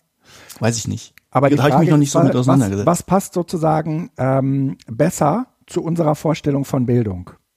Ist es eigentlich mhm. eher so dieser äh, wohlwollende Auto- Autoritarismus, wie du es eben nanntest? Ja, also jemand, der sagt, ich weiß, was gut für dich ist und ich habe mhm. dir da mal ein bisschen was zusammengeschnürt. Das sieht schick aus, das lässt sich einfach bedienen und äh, ihr werdet merken, damit könnt ihr sozusagen irgendwie gescheit arbeiten. Oder sagt man, naja, ähm, die Art und Weise, äh, äh, wie du äh, dir Bildung äh, im digitalen Zeitalter vorstellst, die musst du dir, die musst, die, die müssen wir schon gemeinsam entwickeln. Und dazu gehört eigentlich mehr als äh, ein Technologiekonzern. Äh, da braucht es eigentlich ähm, irgendwie pädagogische Überlegungen. Da braucht es mhm. aber auch die Überlegungen äh, von äh, der Teilnehmenden oder SchülerInnenseite. Ähm, und das muss man sozusagen alles mal zusammennehmen. Und dann entwickelt man daraus sozusagen eigentlich ähm, äh, die äh, Werkzeuge, die wir in der digitalen Welt brauchen. Hm? Genau, ist das eine rhetorische Frage oder eine ernst gemeinte? Nee, äh, das ist, das ist, sagen wir mal, das ist eine ernst gemeinte schon. Ähm, hier in unserem Kreis ist das wahrscheinlich, wird das schnell als eine, Histo- äh, eine rhetorische verstanden. Aber in, in Wirklichkeit, wenn man, ähm, sagen wir mal, Bildungssysteme oder auch Bildungssubsysteme vor diese Entscheidung stellt, dann ist die überhaupt nicht historisch, sondern dann ist das eine, eine ganz, ganz schwierige Frage für viele Einrichtungen. Ja, aber die ist ja gesellschaftlich beantwortet worden im Sinne von äh, Bildung äh, soll strukturiert sein wie Closed Source. Denn wir haben starre, feste äh, Rahmen, wir haben äh, Curricula und äh, Lehrpläne und so weiter. Und das ist alles hundert Prozent fair gegeben. Du kannst mal reingucken, aber ändern kannst du nichts. Und äh, also reingucken ist jetzt sozusagen das Einzige, was äh, diese Analogie nicht ganz äh, deckt. Aber äh, verändern äh, für dich selbst kannst du nichts. Der Lehrer kann so ein bisschen damit rumspielen. Aber auch nur in einem begrenzten Rahmen, weil am Ende sind die Prüfungen da und die sind auch vorgegeben und äh, standardisiert und, und, und, und, und. Mhm. Ähm, dagegen steht natürlich immer die, dieser idealistische Blick auf Bildung, dass wir ja eigentlich das selber machen müssen, dass wir ja eigentlich ähm, die Sinnhafte da äh, entdecken müssen und so weiter. Und tatsächlich finde ich es da spannend, also wir können das gerne an der Bildungsfrage klären, aber vielleicht gehen wir doch auch nochmal zurück auf diese Open-Source-Geschichte, denn Ähm, die Frage der Kontrolle zum Beispiel ähm, ist ja eine entscheidende. Wir wollen auf der einen Seite, dass Bildung möglichst offen ist und ähm, sinnstiftend ist.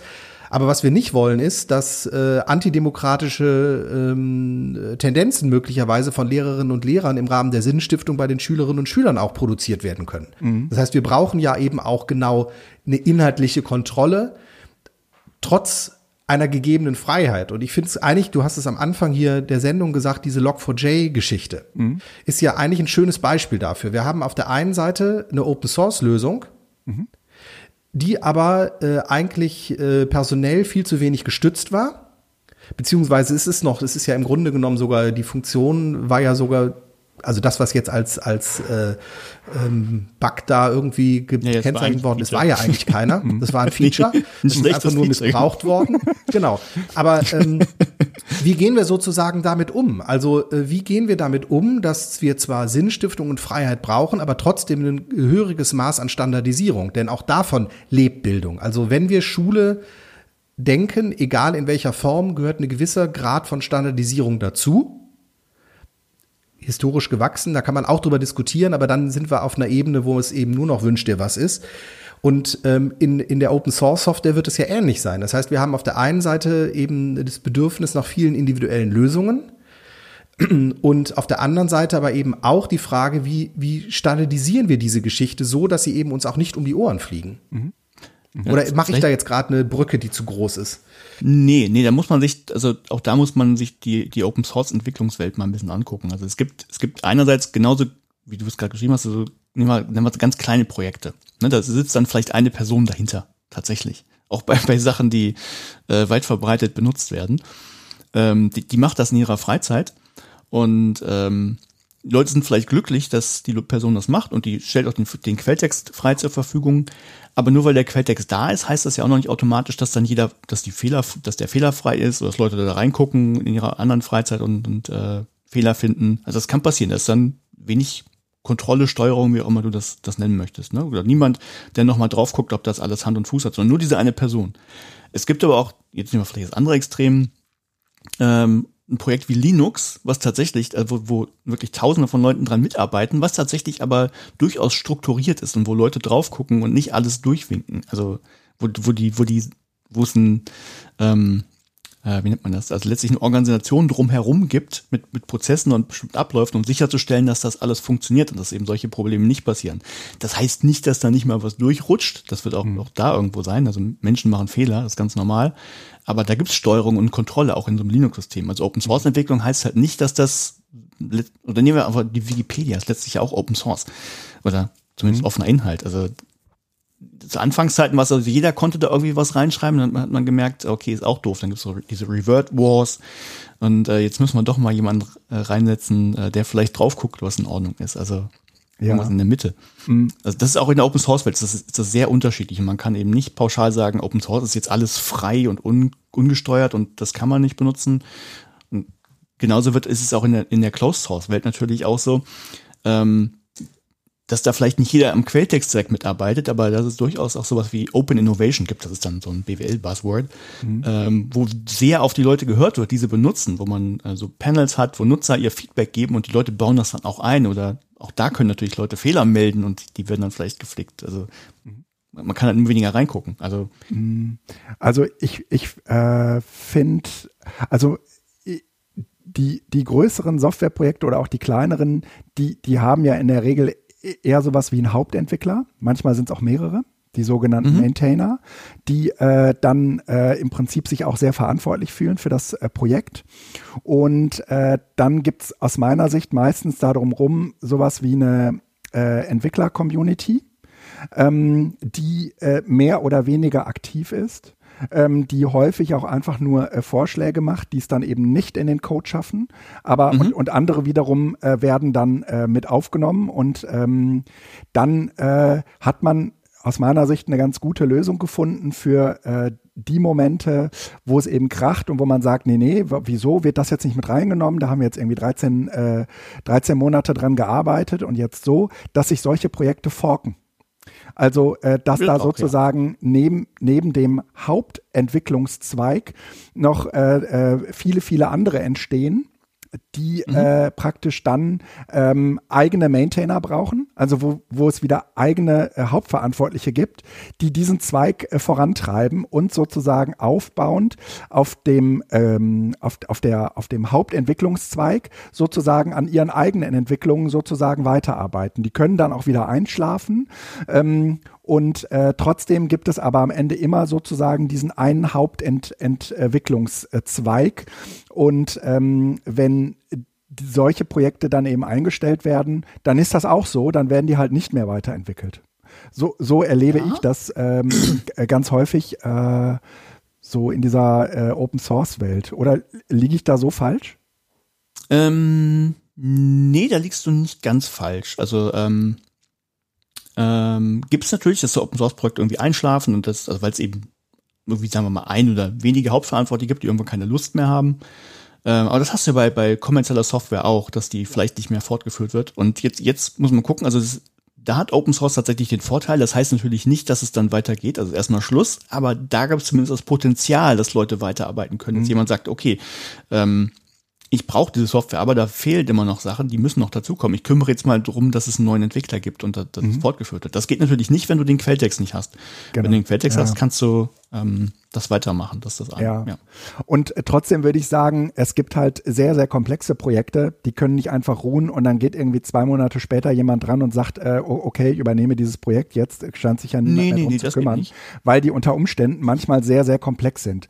Ähm, also meines Wissens ist diese Corona-Warn-App auch eine Open-Source-Software, ähm, ja. die auf dieser großen Open-Source-Software-Plattform äh, GitHub ähm, auch genau. ähm, ja, ähm, mit vorangetrieben wird, auch von äh, vielen, vielen anderen Entwicklern außerhalb von äh, S A P und äh, Telekom. Und äh, äh, trotzdem gibt es im Moment noch keinen Fork, der sagt, naja, wir bauen zwar auf dem Code von der Corona-Warn-App auf, aber ähm, wir haben mal dieses oder jenes Feature äh, weiterentwickelt oder so. Ähm, doch, ich meine, es gibt tatsächlich. Ich, Gibt's das? Ähm, ja, es gibt ein Fork tatsächlich ähm, und der hat Ich bin nicht mehr ganz sicher, der hat irgendwas rausoperiert, was tatsächlich, ich glaube, es hatte nicht pro, äh, proprietä, sogenannte proprietäre Bestandteile, mhm. äh, die nicht unter einer freien Lizenz standen oder irgendwas, und die haben ähm, das rausoperiert und das ersetzt durch, ich, ich vielleicht bringe ich auch was durcheinander, aber es gibt auf jeden Fall, es gibt mindestens einen Fork, die es gemacht haben, die haben irgendwas ausgetauscht und den gibt's auch als App zum Runterladen. Okay. Mhm. Das gibt's auch. Nee, also, aber das, du sprichst ein anderes Problem an letztlich, also gerade wenn es auch schnell gehen soll, wie bei so einer ähm, Äh, Open Source Software jetzt bei der Corona-Warn-App, dass die Dokumentation natürlich ähm, auch d- dazu gehört. Also nur weil der Quelltext da ist, heißt noch, also gerade beim großen Projekt heißt es ja noch nicht, dass andere das, genau wie gesagt, sich da, also gerade wenn es sehr komplex ist, dass sie sich da schnell mal einarbeiten. Ähm, Schulcloud zum Beispiel, Quelltext ist da, aber soweit ich weiß, hat die Dokumentation nicht ganz mitgehalten. Mhm. Und es also müsste sich wirklich einer oder mehrere Leute hinsetzen und ähm, Äh, mal gucken, wie das funktioniert. Also, weil dann letztlich, also, ne, dann hast du sowas wie, die Rezepte sind da, äh, ja. aber dir fehlt jetzt der Bauplan für die Küche, für den Herd, den du ja auch brauchst vielleicht, um das laufen zu haben, und äh, ne, dir fehlen noch irgendwie Abläufe in der Küche. Wer muss denn wem jetzt ähm, äh, das Zwischenprodukt irgendwie anliefern? Ne, also, da, da gehört noch ganz viel drum. Und, ja, nur ein paar Schlagworte. Datenbanken sollten dokumentiert sein. Es sollte dokumentiert sein, wo wird was gespeichert, welche Konzepte mhm. werden da benutzt. Also, es gehört halt zur Software Ähm, noch ein bisschen was dazu, um es auch um, um mitentwickeln zu können. Und das ist halt bei Open-Source-Projekten nicht immer gegeben. Also gerade wenn es klein sind, wenn das einer ist, ähm, der hat halt nicht die Zeit. Aber gerade auch bei, bei etwas größeren Sachen, nehmen wir H fünf P, die Dokumentation ist auch nicht so, wie sie sein sollte für ein mhm. Open-Source-Projekt, wo, wo man will, dass viele dran mitentwickeln. Mhm. Mhm. Gibt es auch andere, also nehmen wir ein anderes Beispiel, WordPress, auch eine freie Software, die kennt man ja vielleicht, da ist die Dokumentation super, also top. Also wer da mitentwickeln will, der, der, der muss sich nicht den Quelltext alleine angucken, sondern okay. gibt's viel drumherum. Also. Okay, wusste ich nicht, krass. Mhm. Ähm, jetzt hattest du gerade eben gesagt, äh, äh, ganz am Anfang war das, ähm, d- äh, d- da gab's äh, für H fünf P diese kleine Firma in äh, Norwegen. Mhm. Und äh, kann, äh, kannst du äh, mal so ein bisschen transparent machen, wenn's, wenn es eine Firma ist, wo, womit verdient denn diese kleine Firma äh, H fünf P äh, ähm, in Norwegen Geld? Genau, also die, die Firma heißt Jubel. Mhm. Ähm, vielleicht zur Anfangszeit, also ähm, ich roll mal nicht ganz die Historie auf, aber Kurzfassung, ja. Es gab mal sowas wie äh, Flash. Mhm. Weil eine Technik, um auch um interaktive Inhalte zu erstellen, lief, äh, kam von Adobe, war Closed Source, konnte man nicht reingucken. Äh, Flash gibt's aus diversen Gründen heute nicht mehr, also gibt's vielleicht noch, aber nutzt keiner mehr. Das Problem war in Norwegen und nicht nur in Norwegen, dass äh, auch in der Lehr-Lernwelt viele Flash benutzt haben, um Inhalte zu erstellen, und die konntest du jetzt wegschmeißen, weil es Flash nicht mehr gab, man konnte nicht in den Quelltext reingucken, also konntest es nicht anpassen, konntest dir keine freie Version machen, so. Musste von vorne anfangen, und in Norwegen hat man sich gesagt, ehe wir das jetzt nochmal machen und noch eine ähm, Firma suchen, die vielleicht auch eine Software hat, gibt's ja noch diverse andere Sachen, mit denen man sowas machen könnte, äh, also nehmen wir Lückentext oder so, mhm. äh, die dann auch nicht frei verfügbar ist, und wo wir dann in zehn Jahren wieder das Problem haben, okay, jetzt haben wir Inhalte erstellt und schmeißen die wieder weg, weil es die Software nicht mehr gibt, machen mhm. wir mal selber was, und haben dann so ein paar Grundsätze formuliert, also dass eben der Quelltext frei verfügbar sein sollte, dass offene Standards benutzt werden und, und, und, dass man als Nutzer nichts installieren sollte. Das war letztlich eine, eine Ausschreibung, die dann von der norwegischen N D L A kam. Da hat gesagt, wir, wir wollen eine Software haben, die nach diesen Grundsätzen arbeitet, die das und das kann. Und dann gab es äh, diverse Firmen, also ich weiß nicht, wie viele Firmen es gab. Das war auch vor meiner, vor meiner aktiven Zeit mit H fünf P. Ähm, da haben sich Firmen drauf beworben. Eine von diesen Firmen war Jubel. Aha. Das heißt, in der Anfangszeit, als das losging, gab es eben von der N D L A, das ist so ein Anhängsel vom norwegischen Staat, äh, eine, eine Anschubfinanzierung. Damit ging das los. Die lief dann aber irgendwann aus, und dann gab es halt diese Software, und dann äh, mussten, wollten die die noch möglichst weiterführen. Und ähm, ganz klassisch, die haben Startkapital eingesammelt von privaten Investoren. Mhm. Gibt's auch immer noch. Also ist eine, äh, eine also Jubel ist eine, äh, wie heißt das, eine, eine nicht gelistete Aktiengesellschaft. Mhm. Also die sind nicht an der Börse, aber es ist letztlich eine, man, man kann Aktien kaufen, wenn man, wenn man die kriegt. Ähm, darüber nicht finanziert. So ein Nachteil, äh, Investoren wollen natürlich irgendwann wieder Geld wiedersehen. Also man muss ja trotzdem noch Geld verdienen. Investoren ja. hören die irgendwann auf, ganz Geld zu geben. Ähm, so, also ging das weiter. Die Software gab's, Grundfinanzierung ist ausgelaufen. So, und jetzt gab's halt so ein rudimentäres H fünf P-System, wo natürlich noch viel fehlt. Und dann kann zu Anfang, wenn, wenn das jemand aber gut findet, sagt man, hey, mir fehlt das noch, entwickelt ihr mir das, dann geben wir euch Geld dafür. So, mhm. so ging das los. Ähm, das heißt, letztlich haben die davon gelebt, dass, dass andere kamen, also äh, Unis oder, oder Firmen und gesagt haben, hey, wir möchten noch, wir nutzen H fünf P, wir brauchen aber noch für eine Funktion, baut uns die, wir geben euch dafür Geld. Okay. Also, ne? da, damit damit ging es los. Damit haben die, äh, sozusagen, ja, verstehe. Mhm. Also genau, damit, damit ging das los. Also ganz normale, weiß nicht, Softwareentwicklungsbude, wenn man so, oder mhm. ganz normal, also aber eben mit Open Source. Also der Quelltext ist da und trotzdem verdienen die damit Geld. Es gibt jemandem, äh, es gibt einem jemand Geld dafür, um das weiterzuentwickeln. Ähm, Problem ist natürlich, du bist dann abhängig von, von Geldgebern. Das heißt, ähm, du kannst die Software nicht in die Richtung weiterentwickeln, die du möchtest. Und dann, ähm, jetzt nur ein Beispiel, wenn man sich das interaktive Video anguckt, da gibt es viele, äh, für mich zumindest viele Funktionen, die wahrscheinlich nicht so viele Leute kaufen, äh, brauchen, wo man, wo man sich überlegt, okay, warum ist die da drin, warum ist die da so drin? Das liegt dann unter anderem daran, weil halt jemand da war und Geld dafür gegeben hat. Mhm. So, und wenn man sagt, okay, das, das macht uns abhängig, wir, wir müssen jetzt Sachen machen, die wir eigentlich gar nicht wollen, das macht es komplizierter, dann muss man sich das was anderes überlegen. Und deshalb gibt es jetzt eben h fünf p punkt com. Jetzt, jetzt muss man aufpassen, also äh, H fünf P, die Software, Kochutensilien, mhm. ne, also Messer, Äh, Topf und sowas, mhm. äh, frei verfügbar. Und es gibt h fünf p punkt com, das ist eine Plattform, auf der H fünf P läuft. Das war letztlich die ah. Küche. Mhm. Ne, also da kann man, also wenn man, wenn man nichts in diesem Fall so, jetzt, ich will nichts installieren, ich will H fünf P benutzen, ähm, ich will mir keinen Server selber aufsetzen, um das zu installieren. Ähm, ja. ne, ich möchte, dass ihr euch drum kümmert, dass ihr auch nachher, wenn was, was weiß ich, wenn der Server abbraucht, dass ihr den repariert, dann geben wir euch Geld dafür. Das heißt, man bezahlt dafür die Küche, nicht für die Koch. Ja. H fünf P, die Software ja. ist immer noch frei verfügbar, aber die Küche, die sich Jubel halt hingestellt hat, die, da muss man für den, dass man in die Küche rein darf, bezahlen. Und damit verdienen die halt ihr Geld. Das heißt, da, ähm, da die haben eine Plattform speziell um H fünf P oder unter H fünf P mhm. gebaut, äh, wo H fünf P drauf läuft, haben da ein paar extra Funktionen drumherum gebaut, also dass man so ein Reporting hat, wo man sich angucken kann, was die Leute gemacht haben.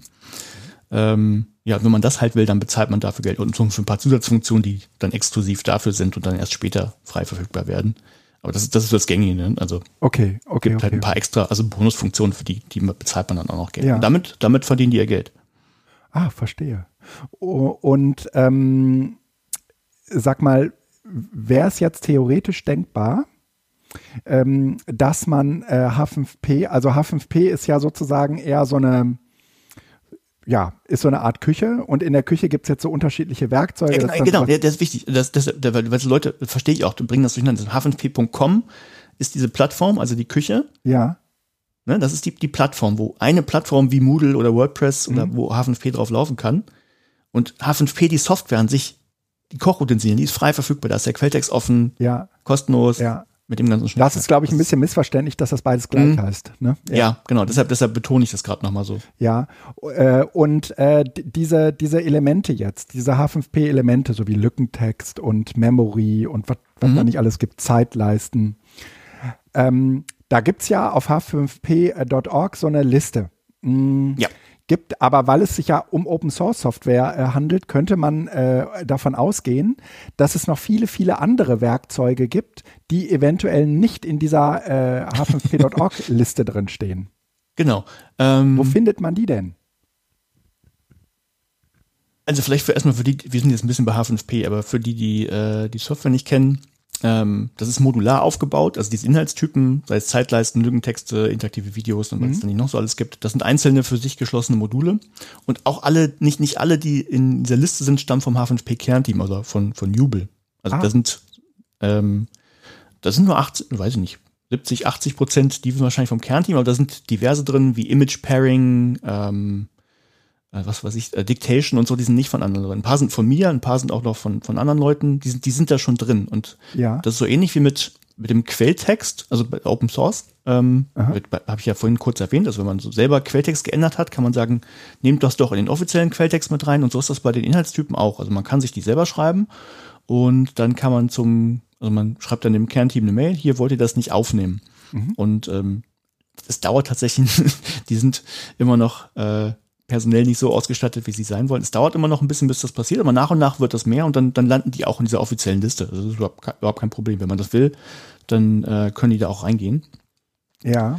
Äh, wo findet man die anderen? Das ist so ein bisschen schwierig. Ähm, äh, es gibt jetzt keine andere zentrale Anlaufstelle, wo die alle gelistet sind. Oder sagen wir mal, es gibt von, von Peter Baumgartner, den Link kann ich gerne auch nochmal raussuchen. Mhm. Ähm, der hat auf, ah, der hat, ich weiß nicht mehr, Wake, Wakelets heißt, gibt's sowas? Ähm, ja. Ich glaube, so heißt der Dienst. Äh, da hat er so eine Seite gemacht, wo er auch mal ähm, versucht hat zu, zu bündeln und zu sammeln, was er noch anderswo gefunden hat, wo man sich das dann, wo man da noch Sachen findet, die eben nicht in der offiziellen Liste drin sind oder noch nicht in der offiziellen Liste drin sind. Aber es gibt sonst keine gute Stelle. Und das ist dann, das ist dann wieder so, so ein Fluch. Jetzt sind wir wirklich bei Open, ein bisschen weg von H fünf P vielleicht. Das ist dann natürlich auch so ein bisschen Fluch von Dezentralität. Also äh, es gibt nicht unbedingt eine zentrale Anlaufstelle, wo man hingeht und da alles findet, was man braucht, sondern ähm, man muss sich halt manchmal Sachen zusammensuchen. Das ist ein bisschen schwieriger. Oh ja, ähm, äh, aber Ähm, es gibt jetzt sozusagen jetzt äh, nicht irgendwie so ein Suchwort, mit dem man äh, da ähm, arbeiten könnte, oder? Ich fürchte, ich fürchte nicht. Mhm. Also man kann natürlich bei Google irgendwie H fünf P und Content Type oder sowas eingeben, mhm. aber ich glaube nicht, dass man dafür nicht wird. Äh, etwas, was mich auch schon äh, seit Ewigkeiten interessiert, es gibt ja praktisch n- eine parallele Alternative, äh, die heißt Learning Apps. Mhm.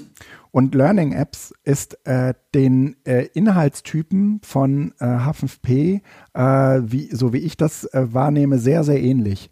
Ist das H fünf P nur in anderem Gewand oder ist das was komplett anderes? Das ist was komplett anderes. Also Learning Apps, finde ich, oh, hoffentlich kriege ich das noch alles richtig zusammen, ähm, ist, ist von einer kleinen Firma aus der Schweiz. Die stellt das halt frei zur Verfügung, die stellt das aber auch äh, Unternehmen zur Verfügung. Das ist wahrscheinlich erweitert und in anderer Form. Ja. Ähm, Ist aber auch nicht Open Source, wenn ich das richtig im Kopf habe. Ah, okay. Der Quelltext ist nicht, also das ist halt, also das ist jetzt immer genau bei diesem Punkt. Also äh, Learning Apps ist eben eine Mischung aus der Küche und den Kochutensilien. Mhm. Du kannst da auf die Seite gehen und da ist dir quasi die Küche, kannst du mitbenutzen, kostenlos. Die ist dann, also der Webserver, mhm. ne? Der ist alles da, du kannst das alles drauf machen, plus die Kochutensilien und du musst nur dein, dein Gemüse selber mitbringen. Das ist halt bei H fünf P anders. Also da ist halt, die, die Küche muss man sich immer noch selber hinstellen und nur die Kochutensilien mm. gibt es dann mm. dazu. Mm. Nee, es ist, ist tatsächlich was anderes. Ähm, hast du eine Ahnung, äh, warum ähm, H fünf P sich so fokussiert auf Aufgabentypen, bei denen es äh, so ein klassisches richtig und falsch gibt? Ähm, jein. Also ich ähm Ein, ein großer Nachteil von H fünf P und ganz vielen Lösungen ist einfach, dass es diese, diese, ich nenne sie mal behavioristischen Inhaltstypen oder, ja, oder genau. Sachen gibt, ne? Lückentexte, Multiple-Choice-Aufgaben, hat verschiedene und erstens sind die einfach zu erstellen. Mhm. Also ganz, ganz platt, das ist so ein Multiple-Choice-Ding hast du schnell gebaut. Das, das kann, kann jeder, deshalb gibt es da auch so viele von.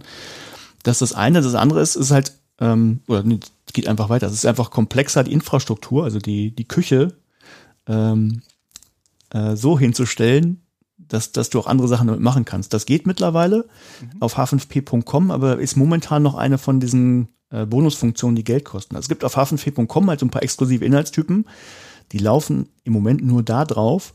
Äh, mit denen kannst du es tatsächlich machen. Die haben jetzt angefangen mit sowas wie, im Prinzip äh, ist der Begriff Audience Response System zu be- abgehoben oder? Nee. Ähm, also ich kann es ja kurz erklären. Erklär, also, äh, ja. Man kennt so Abstimmungssysteme, das heißt, ja. Klassisch, klassisch an Unis irgendwie im Hörsaal steht einer vorne und äh, stellt eine Frage ah, und dann m- kann jeder auf seinem Gerät irgendwie ähm, eine Antwort geben und das taucht dann gebündelt vorne auf und man kann darüber diskutieren, mhm. warum sind jetzt die Antworten so ausgefallen und sowas.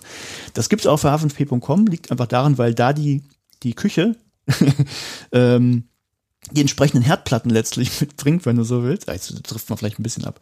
Also da, da, die Schnittst- ich, ich nenne es jetzt Schnittstellen, auch wenn es ein doofes Wort ist, vielleicht, wenn man nicht weiß, ja. was eine Schnittstelle ist.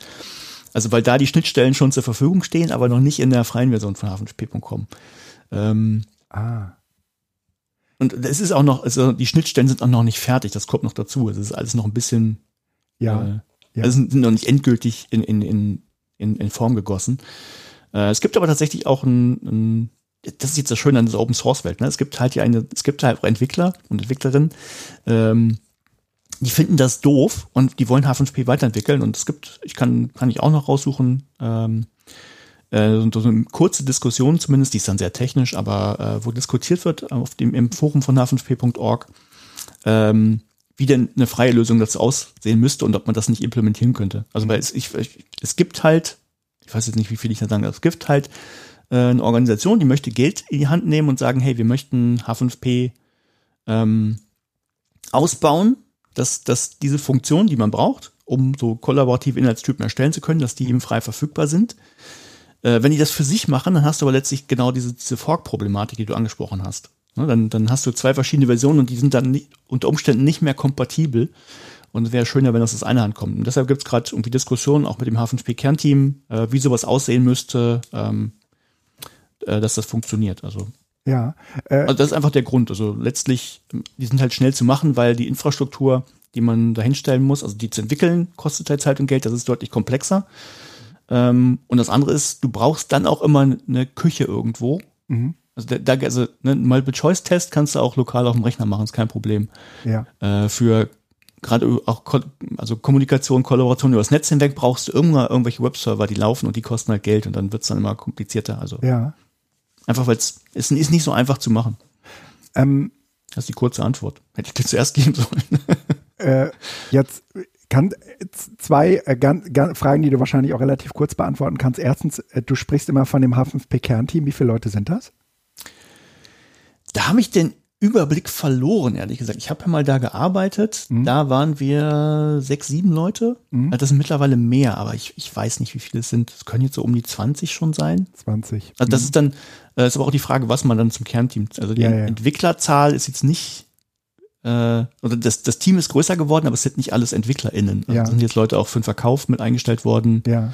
Ähm, tatsächlich auch so, nennt sich die, äh, ähm, vereinfacht nennt sich die TesterInnen, also es gab Also das, das ist alles ein bisschen professionalisiert worden. Also das, was ein Entwickler halt oder eine Entwicklerin halt alles gemacht hat, also von Quelltext schreiben, den testen, dokumentieren und was nicht alles eigentlich zur Entwicklung dazugehört. Das hat eine, haben, haben, hat eine Person gemacht, das haben sie ein bisschen aufgespalten, dass es jetzt für die verschiedenen Spezialsachen auch verschiedene Leute gibt. Also lass, lass es zwanzig Leute sein, ungefähr jetzt. Ja, äh. Gehen wir mal von zwanzig Leuten aus und kannst du sagen, wie lange äh, es H fünf P schon gibt? Also wann haben die sozusagen, du hast es gerade historisch ähm, ja, ja nochmal ähm, aufgeworfen, äh, aber wann war so dieser Moment, wo die mit dieser äh, Förderung angefangen haben, dieses Framework zu entwickeln?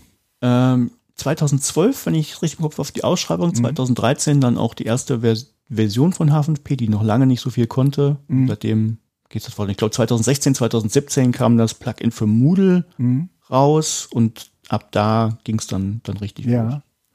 Genau, und ab da ging es ja so richtig los. Ähm, und ehrlich gesagt ähm, habe ich gar nicht so das Gefühl, dass es jemals so richtig losging. Ähm, und zwar äh, verstehe ich auch gar nicht, warum. Ja, es ging zu Unrecht eigentlich nie so richtig los, weil ähm, so meine Beobachtung ist, äh, es gab so zwei verschiedene Integrationswellen ähm, in Moodle. Das eine war, ähm, ihr könnt es irgendwo entwickeln und ihr kriegt es dann relativ einfach nach Moodle importiert, äh, sodass das dort eben abläuft. Und dann gab es äh, irgendwie, glaube ich, nochmal so vor knapp einem Jahr oder anderthalb eine tiefgreifende Veränderung, weil es jetzt ganz, ganz tief in Moodle implementiert wurde, äh, sodass es eben auch in den Bewertungen gezählt wird und dass man im Einzelnen eben auch sagen kann, wer hat wann abgebrochen. Also, ne, ähm, ja. dass da ordentlich, sagen wir mal, auch Learning Analytics Daten über die Benutzung von H fünf P-Inhalten äh, ausgegeben werden. Und äh, das Moodle ging vorher auch schon. Okay, okay. Also kann ich, kann ich kurz aufrollen, ich, ich weiß nicht. Ja, ähm, hau rein. Ist natürlich auch jetzt sehr speziell zu H fünf P und nicht unbedingt, open, äh, ein bisschen Open Source allgemein ist auch dabei. Äh, es gab zuerst ein, oder H fünf P, Ähm, kurzer Vorteil von H fünf P ist, es ist halt nicht gebunden an eine Plattform. Ja. Das ist vielleicht auch nochmal wichtig zu sagen. Also äh, auch von dem Offenheitsgedanken einfach, es sollte halt nicht nur ein Plugin für Moodle sein oder für WordPress oder für mhm. Drupal oder für Ilias oder StudIP und was es nicht noch so gibt an Lernmanagementsystemen, sondern es sollte überall funktionieren, eben dass man nicht das Problem hat, dass man da so einen äh, Login-Effekt hat, ne, dass mhm. man gebunden ist an diese Plattform. Also einmal, nehmen wir, Moodle hat ja auch eigene Multiple-Choice-Sachen, die kann ich auf Moodle laufen lassen und dann sind die da drin. Ich glaube, nach Ilias kann man sie noch exportieren, mhm. aber das war's. Das heißt, wenn ich äh, die Schule wechsle oder die Hochschule wechsle und da läuft vielleicht eine andere Plattform, dann kann ich meine Inhalte auch wegschmeißen und muss ja. die in der anderen Plattform neu machen. Das muss man halt mit H fünf P nicht, solange es, also mit Einschränkung, man braucht halt immer noch so ein Zwischenstück, das ist eben genau dieses Plugin, dass das äh, an die Plattform andockt. Und das ist das, was zweitausendsechzehn oder zweitausendsiebzehn rauskam für Moodle. Das kam vom H fünf P-Kernteam. Und auch damit ging, ging das tatsächlich in das Gradebook schon rein. Also Bewertung ähm, hat auch funktioniert.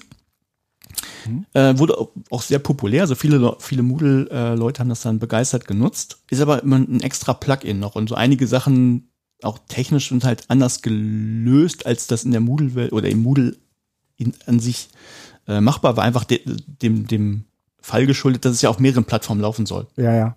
Also es, es waren halt also waren ein paar Konstrukte, die würde man halt oder hätte man nicht gemacht, wenn es nur für Moodle gewesen wäre. Mhm. Und das war halt für ähm, also das ist natürlich vielleicht eine ästhetische Frage, aber äh, hat halt eben für, für technisch für ein paar Probleme gesorgt. Und dann haben viele Admins nachher auch gesagt: Pass auf, liebes Moodle-Team, ist halt ein anderes Team, könnt ihr H fünf P nicht komplett selber integrieren? Ja. Also in Moodle könnt ihr das nicht quasi wirklich in den Kern von Moodle reinsetzen, dass das nicht so ein extra Plugin ist. Und das mhm. haben die gemacht. Das war äh, mit Version drei Punkt acht kam die erste Hälfte, mit drei Punkt neun dann quasi genau, die zweite Hälfte. Versi- das meinte ich. Mhm, genau. Genau. Und äh, das, das jetzt, jetzt, jetzt sind wir ein bisschen bei Open Source, also oder los mhm. von H fünf P. Das konnten die machen, weil halt der Quelltext von H fünf P frei verfügbar war und weil auch die Entwickler ansprechbar waren und man ja. mit denen kommunizieren konnte. Ähm, da haben die gesagt, okay, wir nehmen den Quelltext und wir Ähm, gucken uns an, wie der funktioniert und äh, wir bauen den halt so um, dass man den richtig in Moodle reinsetzen kann. Ja. Und jetzt ist er halt da drin. Das ist aber das Problem an dieser, oder Problemchen an der Geschichte. Äh, sie haben nicht alles übernommen. Also es gibt den sogenannten H fünf P Hub. Ne, den haben sie ersetzt durch so ein simples mhm. Dropdown-Menü, wo man Inhaltstypen auswählt. Ist erstmal auch nicht schlimm. Ne? Das ist, kann man ja machen. Das ist ja, ja. Mein Open Source kannst du anpassen. Äh, dieses Ding wird aber in Zukunft wichtiger werden und da weiß ich noch nicht, wie das dann äh, laufen wird. Ah. Also in Moodle, die müssen sich dann auch wieder eine Lösung dafür überlegen, werden die wahrscheinlich machen. Mhm. Und so, so ein paar andere Sachen äh, haben sie auch nicht mit übernommen. Die Fun- also das Plugin hat halt ein paar Funktionen, die fehlen der Moodle-Version. Dafür hat die Moodle-Kern-Version ein paar schöne Funktionen, die hat das Plugin nicht. Also muss man sich halt auch angucken, was man braucht. Also letztlich, es ist letztlich ein, so ein bisschen geforkt, aber ja. H fünf P besteht ja aus mehreren Bestandteilen. Das ist halt nicht komplett H fünf P geforkt, sondern nur die Integration von ja. H fünf P. Also ja. von daher. Ähm, so wie du ähm, das H fünf P oder wie wir uns jetzt diesem H fünf P genähert haben, äh, ist das ja schon auch so ein Inkubator für äh, die Entwicklung von freien Bildungsinhalten. Mhm. Ähm, und äh, trotzdem mh, gibt es aus meiner Sicht Äh, keinen Ort oder ähm, auch äh, keine, äh, ja, also vielleicht bin ich auch einfach in den falschen Blasen unterwegs und krieg's nicht mit und es passiert in Wirklichkeit. Aber es gibt eigentlich keinen regen Austausch von äh, H fünf P-Materialien, äh, oder? Ähm, jein. Also es gibt, äh, holen wir ein bisschen weiter aus, es, es, ähm, H fünf P-Inhalte kann man sich runterladen, sind Dateien, die kann man hin und her schieben, äh, kann man auch auf Servern platzieren und man kann die benutzen. Mhm. Und ich glaube, zumindest für den deutschsprachigen Bereich ist die Zentrale für Unterrichtsmedien eine, seit, seit zwei Jahren ungefähr eine ganz gute Anlaufstelle. Da gibt es eine Seite, die heißt apps punkt zum punkt de. Ah. Das ist halt eine Plattform, da läuft H fünf P drauf, da kann man auch H fünf P-Inhalte drauf erstellen ähm, und kann die da lagern. Und äh, da ist relativ viel. Die haben auch eine Übersicht gemacht, dass man eben suchen kann nach, nach Inhalten und so. Guter Hinweis, ähm, den kannte ich nicht. Ja. Das gibt's. Hat, hat den Nachteil, also man, man kann H fünf P, das ist jetzt richtig die, also sie stellen auch die Küche da zur Verfügung, nicht nur die Kochutensilien, das heißt, das ist ein mhm. Server, da läuft H fünf P drauf. Ähm, also letztlich das Restaurant, man darf die Gerichte nur nicht raustragen. Also darfst sie Ach. nur da verzehren. Das heißt, du kannst sie nicht auf deinem eigenen Server einbetten oder so. Du doch, kannst sie doch, runterladen, die haben das geht. Ach so, nee, das ist hier, das sind hier nur Videos, okay. Ach nee, echt? Also das, das ist, äh, Für, für den, den deutschsprachigen Bereich. Also ansonsten wird es schwieriger. Es gibt in Kanada noch den, ähm, äh, in British Columbia, wie heißt der denn? Der, ich glaub, Doch, die haben, die haben eine Reuse-Funktion. Du kannst die äh, zumindest als H fünf P-File runterladen. Ja, ja, die Datei, du kannst genau, du kannst die runterladen. Nur viele, viele, also du brauchst ja immer noch eine Küche, also um es anzeigen zu können. Entweder nutzt du diese Software Lumi, die ich am Anfang erwähnt habe. Ja, das stimmt. Dann kannst du lokal auf dem Rechner laufen lassen. Kein Problem, das funktioniert. Aber viele wollen ja dann doch irgendwie das im Web haben. Und das funktioniert halt, also du kannst die dir auch da angucken und benutzen, aber viele wollen die ja in ihre eigene, in ihre eigene Plattform nochmal einbinden. Und das haben die, das erlaubt die Z U M nicht. Das kann H fünf P im Prinzip, dass du die Inhalte auf einer Seite erstellst und woanders einbettest, aber das verbietet die Z U M. Ah. Ja, Felix? Ähm, bei der Frage, wie es ausgetauscht wird und so weiter. Ich möchte nur kurz einen Reality-Check machen. Ähm, wenn ihr in Kollegien fragt, ob man äh, Word-Dokumente austauschen kann. Dann ja. fängt das schon an, schwierig zu werden. Also ähm, der, der, das technische Know-how, so ein H fünf P Modul zu erstellen in einer Plattform, die möglicherweise definiert ist, das ist vielleicht noch im Rahmen des Möglichen, dass aber dann auch noch das, äh, die Kompetenz existiert, das zu exportieren, zu importieren und sozusagen in den Austausch zu treten. Mhm. Ich glaube, ähm, das ist einfach ähm, Ich glaube, die wenigsten Lehrerinnen und Lehrer arbeiten wirklich mit H fünf P. Es gibt sicherlich mehr, die es nutzen, weil sie äh, fertige Module äh, ähm, einfach ja annehmen. Aber ich glaube, der Anteil derer, die äh, H fünf P Material wirklich aktiv und regelmäßig erstellen, außerhalb von Workshops, ist relativ gering. Man könnte da sozusagen ein, ein Treffen der Aktiven in Deutschland machen und würde, glaube ich, nicht viel über so ein Edu-Camp oder sowas hinauskommen. Würde ich jetzt mal einfach so ganz böse. Okay. Aber das sind nicht, genau. nicht böse, also das ist einfach nur, nee, so, das ist, nee. glaube ich, kein, ähm, dort wird nicht getauscht. Nee, genau. Äh, so. Ich wollte noch eine Sache ergänzen. Ähm, in Kanada gibt es noch eine, eine ähnliche Seite wie zur, zur Zoom, da kann man auch H fünf P erstellen. Äh, man, man findet sie natürlich nicht. Also der Reuse, genau wie du es beschreibst, der Austausch ist, ist ja dann, äh, wird umständlicher. Klar kann man sich Dateien runterladen und dann man sich selber hochladen, aber ist frickelig. Ähm, was es schon gibt, was aber noch nicht richtig oder offiziell äh, freigegeben ist, mit großem Tamtam, das ist der sogenannte H fünf P O E R Hub. Ah. Ähm, also wenn ihr H fünf P kennt, und also jetzt, jetzt, hm. muss man, jetzt muss man leider sagen, okay, da hat Moodle dann den, den Nachteil, die Kernversion von Moodle, die das Moodle-Team gebaut hat. Also dieser Hub von H fünf P, wo du sagst, ich möchte den Inhaltstyp auswählen oder den hochladen, der hat einen dritten Knopf, wenn man das freigeschaltet hat. Ja. Und da kann man auch sagen, Inhalte von anderen weiterverwenden. Und dann landet man wie in so einem App Store von Apple, nur ein kostenloser App Store. Ja. Äh, oder da gibt es ja auch kostenlose Plugins, äh, kostenlose Apps. Ähm, im Prinzip landet man dann in sowas wie einem App Store, wo man sagen kann, ich brauche jetzt was für Klasse, was weiß ich, sieben in Mathematik zu dem und dem Fach. Also man ist halt verschlagwortet. Ähm, mhm. Und da, da findet man die Inhalte, die andere da geteilt haben. Und kann die dann äh, direkt reinziehen und ist dann fertig. Das heißt, man hat dann schon Inhalte gefunden. Man muss nicht über Google gehen und sich dann irgendwas runterladen, wieder hochladen, ja. sondern das ja. ist dann direkt da integriert. Ja. Inklusive dem anderen Weg. Das heißt, wenn ich was teilen will, dann habe ich eh was erstellt und dann brauche ich nur einen Knopf drücken und ja. nochmal Schlagworte eingeben und dann teile ich das mit der Welt. Auf h fünf p Punkt org steht achtundneunzig Prozent dann. Ja. Oha. Ich weiß auch, ich weiß nicht genau, was die anderen zwei Prozent sind. Also es läuft schon... Hm. In Drupal sieben kann man das schon problemlos freischalten. In ah, okay. dem Moodle-Plugin kann man es auch schon freischalten. Ich glaube, das geht gerade nur nicht, weil Moodle technisch, Moodle hat einen Bug. Okay. Äh, deshalb geht das gerade nicht. Habe ich zumindest gestern gesehen.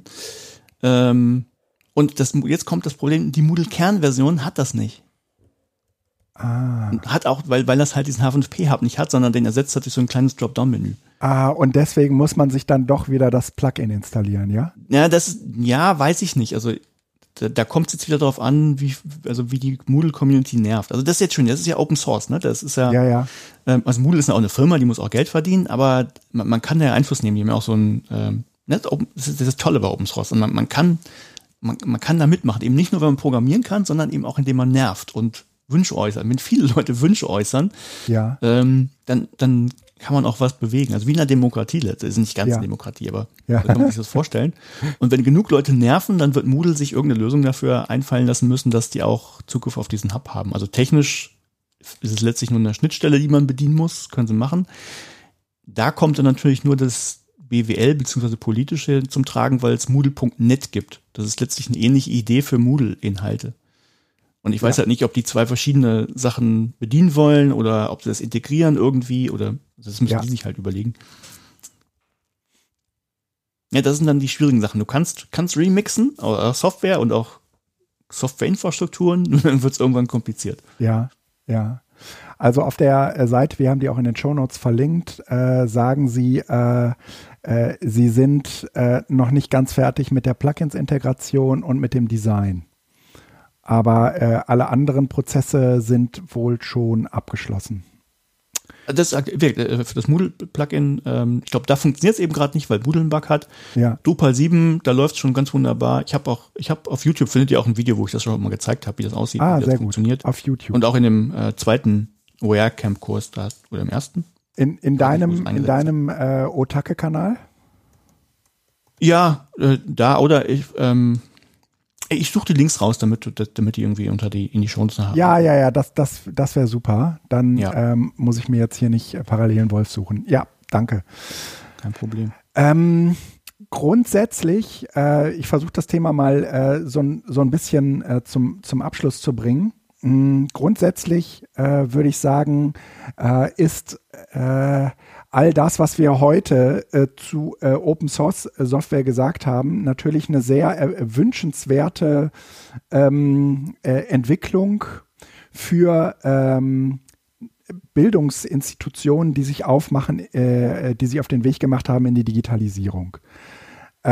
Ich glaube, das Schlimmste, was uns passieren kann, wenn äh, äh, am Ende un, am Ende unsere Werkzeuge dominiert sind ähm, von ähm, äh, von äh, großen Konzernen und äh, deren, sagen wir mal, äh, Gewinnabsichten und weniger äh, davon, ähm, sagen wir mal, und, und weniger dahin orientiert sind, was, äh, ja, sagen wir mal, die einzelnen Bildungsinstitutionen wirklich brauchen und äh, dann auch für sich entwickeln können und eben auch anderen äh, damit äh, zur Verfügung stellen können. Mhm. Ähm, und äh, trotzdem äh, glaube ich, äh, d- dass es großartige äh, Entwicklungen und Wege gibt, wie zum Beispiel das äh, heute vorgestellte ähm, H fünf P, dass ähm, aber offensichtlich auch noch nicht allen klar ist, ob dieser Weg wirklich der, der einzig richtige und vernünftige ist.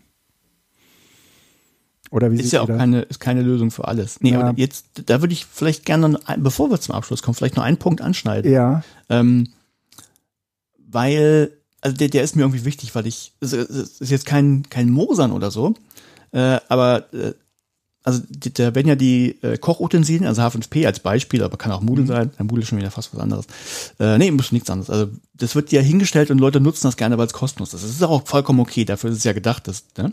ähm, sie erwarten aber häufig noch, dass auch die Küche dann noch zur Verfügung gestellt wird. Also ich habe schon häufig Leute gesehen, die eben gemeckert haben über H fünf P, äh, weil die Software zwar kostenlos ist, aber sie müssen es ja trotzdem irgendwo noch installieren. Und selbst wenn sie sich für fünf Euro im Monat einen Server irgendwie einrichten mhm. müssen.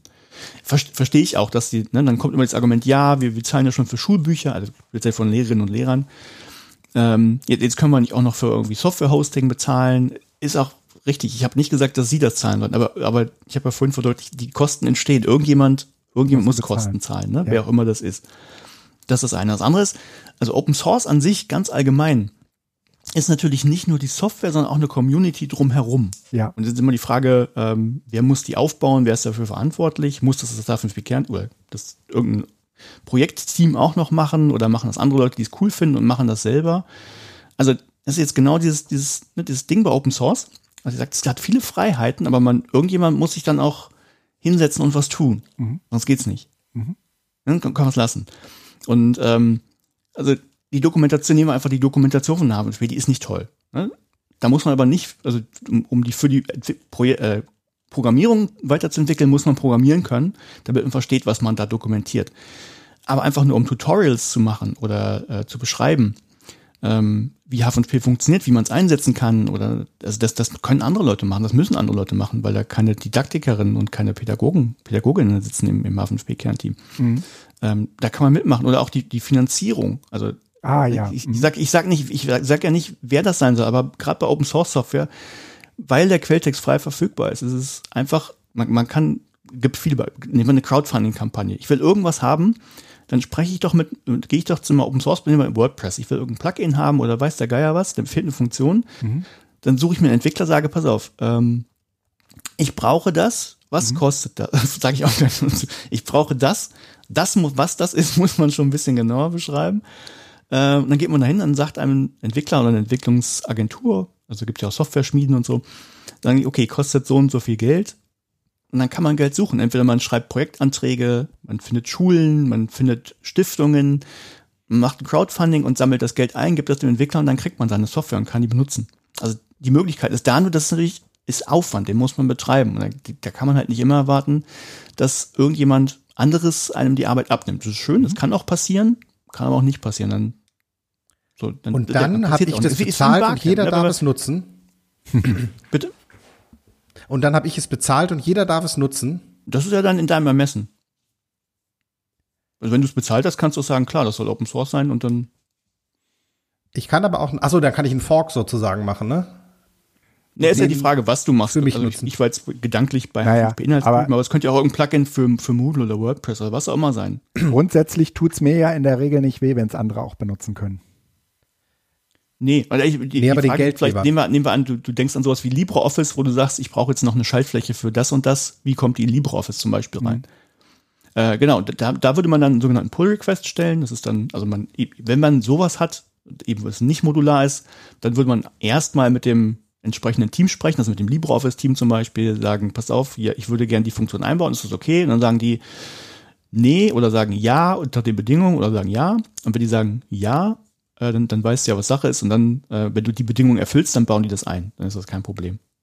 Und das ist bei, bei, das ist letztlich bei, also das ist der, der goldene Weg bei allen Open-Source-Projekten. Also quatsch die Maintainer an, also die Leute, die das betreiben, sagt, ist das okay, wenn ich das reinbaue?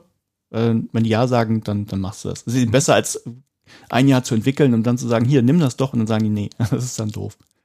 Dann ja. Hat man immer noch die Option, einen Fork zu machen, aber das ist ja nicht der schöne Weg.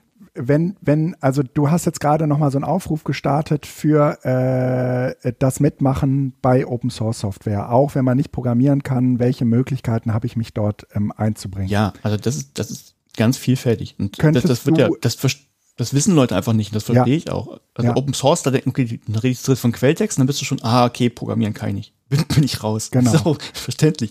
Aber man kann da ganz viel machen. Also ähm, nehmen wir H fünf P als, als, oder nehmen wir erstmal ganz Open Source allgemein. Also was das Erste, was man machen kann, das Beste, auch was super wertvoll ist, einfach Probleme oder Fehler zu melden.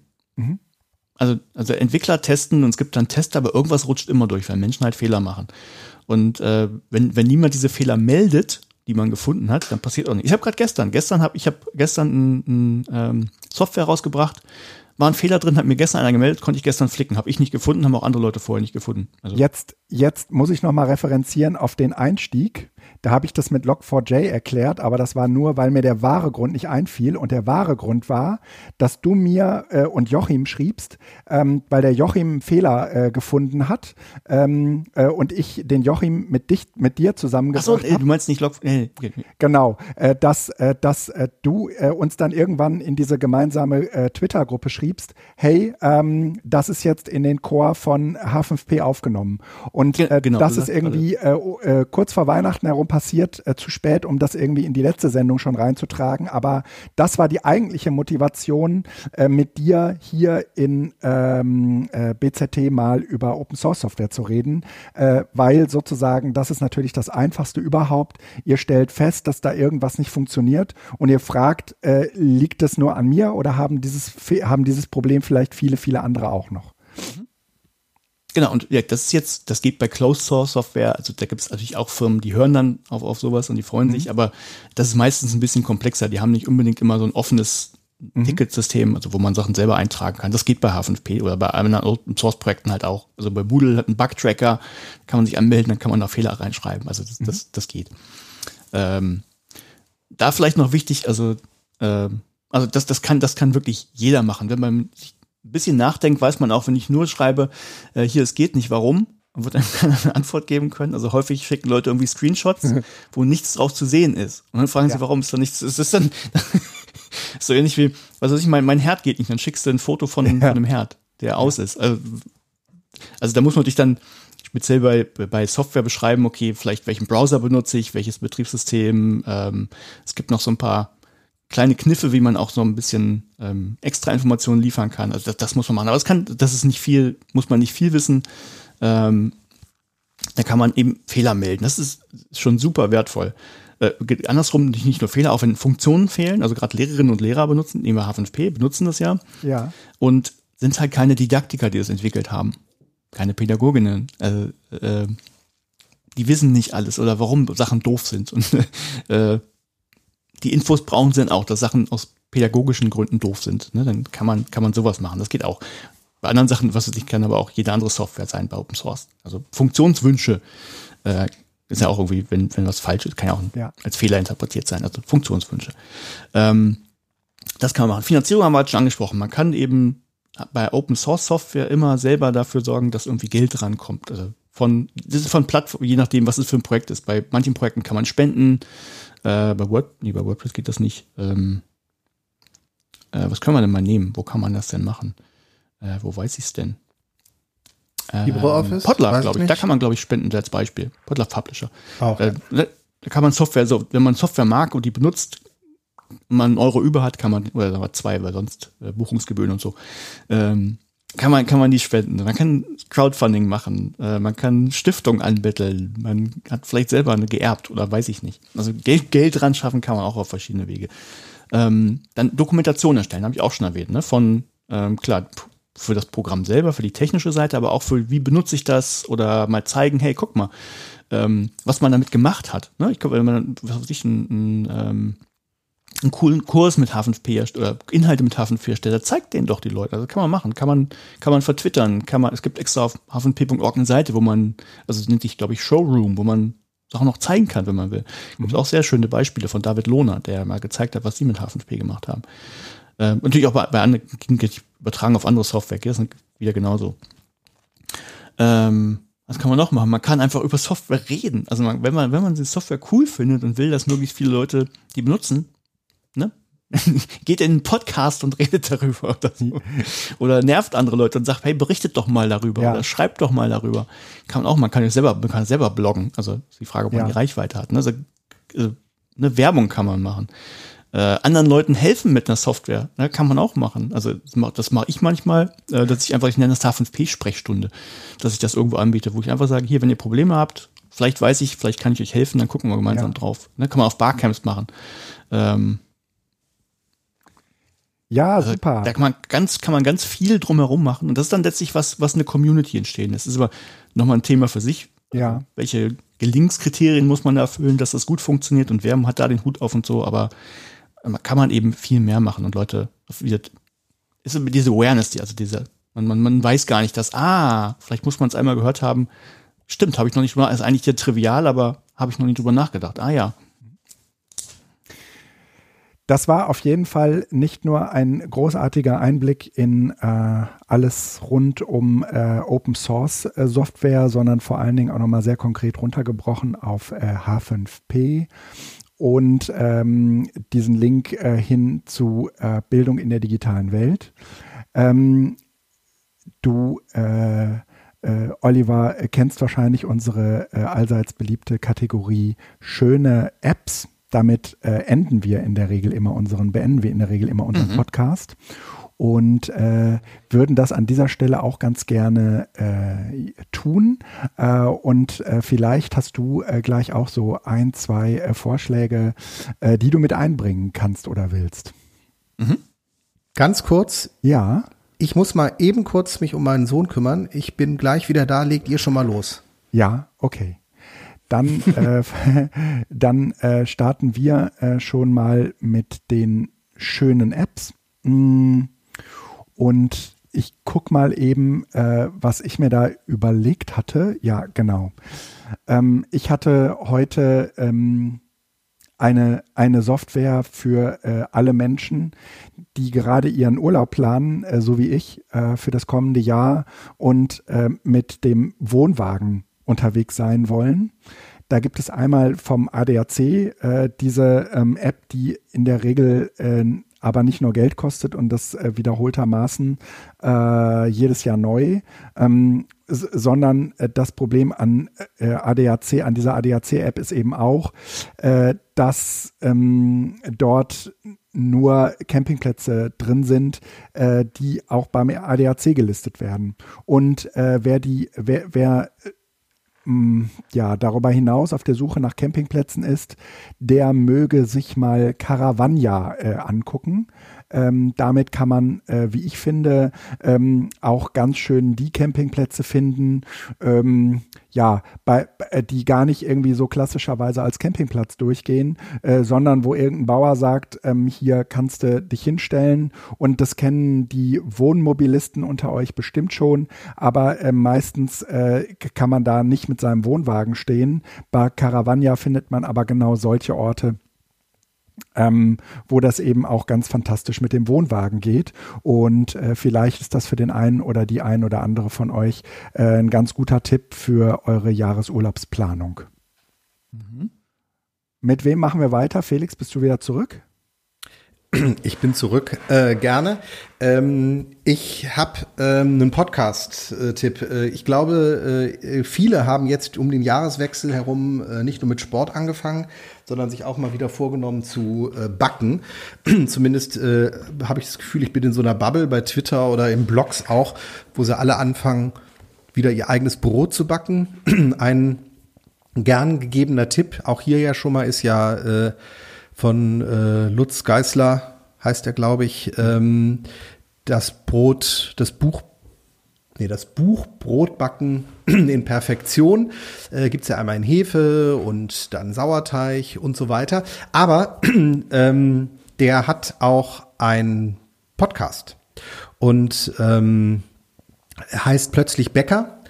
Und äh, die äh, haben äh, Themen beziehungsweise auch so eine äh, oft gestellte Fragen-Sektion und äh, ist super spannend. Die gründen jetzt eine Bäckerei in Hamburg, ähm, in einem Wohngebiet. Äh, ich glaube, das ist der vorletzte Podcast und erzählen, äh, wie das so ist, wenn man aus dem Wohnzimmer eine Bäckerei machen möchte, ähm, welche rechtlichen Rahmenbedingungen und so weiter es auch gibt. Da auch super spannend, vielleicht sogar noch mal ähm, als Ad, also als Extra-Pick. Also einmal das Plötzlich Bäcker, der Podcast, und das andere ist tatsächlich die vorletzte Folge, wo ähm, seine Partnerin berichtet, wie sie ähm, mit äh, Anfang vierzig äh, die Bäckerausbildung und den Meister gemacht hat, damit sie sich eben selbstständig machen kann. Und sie schafft es, ähm, einen Blick auf die Berufsschule und ich finde insgesamt auf Bildungseinrichtungen zu machen, ähm, der eben nicht aus der Sicht des Schülers ist, sondern aus der Sicht einer Person, die ähm, den Sinn sucht. Mhm. Und es ist mega spannend und ganz oft eben genau in diesem Kontext, dass äh, am Ende auch gesagt wird, ich habe für die Schule in den anderen Modus geschaltet und ähm, dann ging es. Aber eigentlich ist das alles sinnfrei. Und es ist mega spannend, äh, auch der äh, Podcast, die Episode nochmal extra unten in den Shownotes. Sehr schön. Äh, Olli, hast du was? Ja, tatsächlich. Ich habe ähm, äh, letzte Woche brauchte, musste ich schnell ein Diagramm zeichnen und dafür hatte ich jetzt nichts Passendes da, als hätte ich ähm, irgendwie mit Inkscape machen können oder so, aber äh, Inkscape ist so ein Vektorzeichenprogramm. Hatte ich nichts Passendes da und ich habe einfach mal gegoogelt und es gibt dann tatsächlich diagrams Punkt net. Okay. Ähm, Also so ein Ding, wo man so ein paar Formen hat, die man äh, machen kann. Man kann da sehr komfortabel dann Pfeile ziehen und das läuft einfach alles im Browser. Das heißt, man muss nichts installieren. Ähm, kostet nichts und der Quelltext ist auch frei verfügbar. Das heißt, wir haben sogar Open-Source-Software. Mhm. Und man kann halt seine Diagramme zeichnen, man kann die speichern dann auf dem Rechner. Ähm, also bekommt, ja, äh, kann, kann die speichern. Äh, Quelltext ist verfügbar. Das Einzige, was da nicht, nicht also der, äh, ist Open Source, aber die nennt es äh, Not Open for Contribution. Das heißt, ähm, Quelltext ist frei verfügbar, man kann damit machen, was man will, nur man soll sie nicht mit, mit eigenen Funktionen belästigen, die bauen sie nicht ein. Mhm. Also die entwickeln das alleine weiter. Äh, ja, das ist, das ist meine, meine Empfehlung. Also wer, wer Diagramme zeichnen will und dafür nichts installieren will, sondern einfach nur schnell im Browser was braucht, dann kannst du dann als S V G-Grafik oder als, äh, es gibt so ein, offensichtlich so ein extra Diagrammformat, ein offenes okay. X M L, äh, kann man sich dann speichern, kann man später wieder hochladen, weiter benutzen. Äh, fand ich, fand ich sehr cool. Gute Empfehlung, vielen Dank. Ähm, Felix, hast du noch was?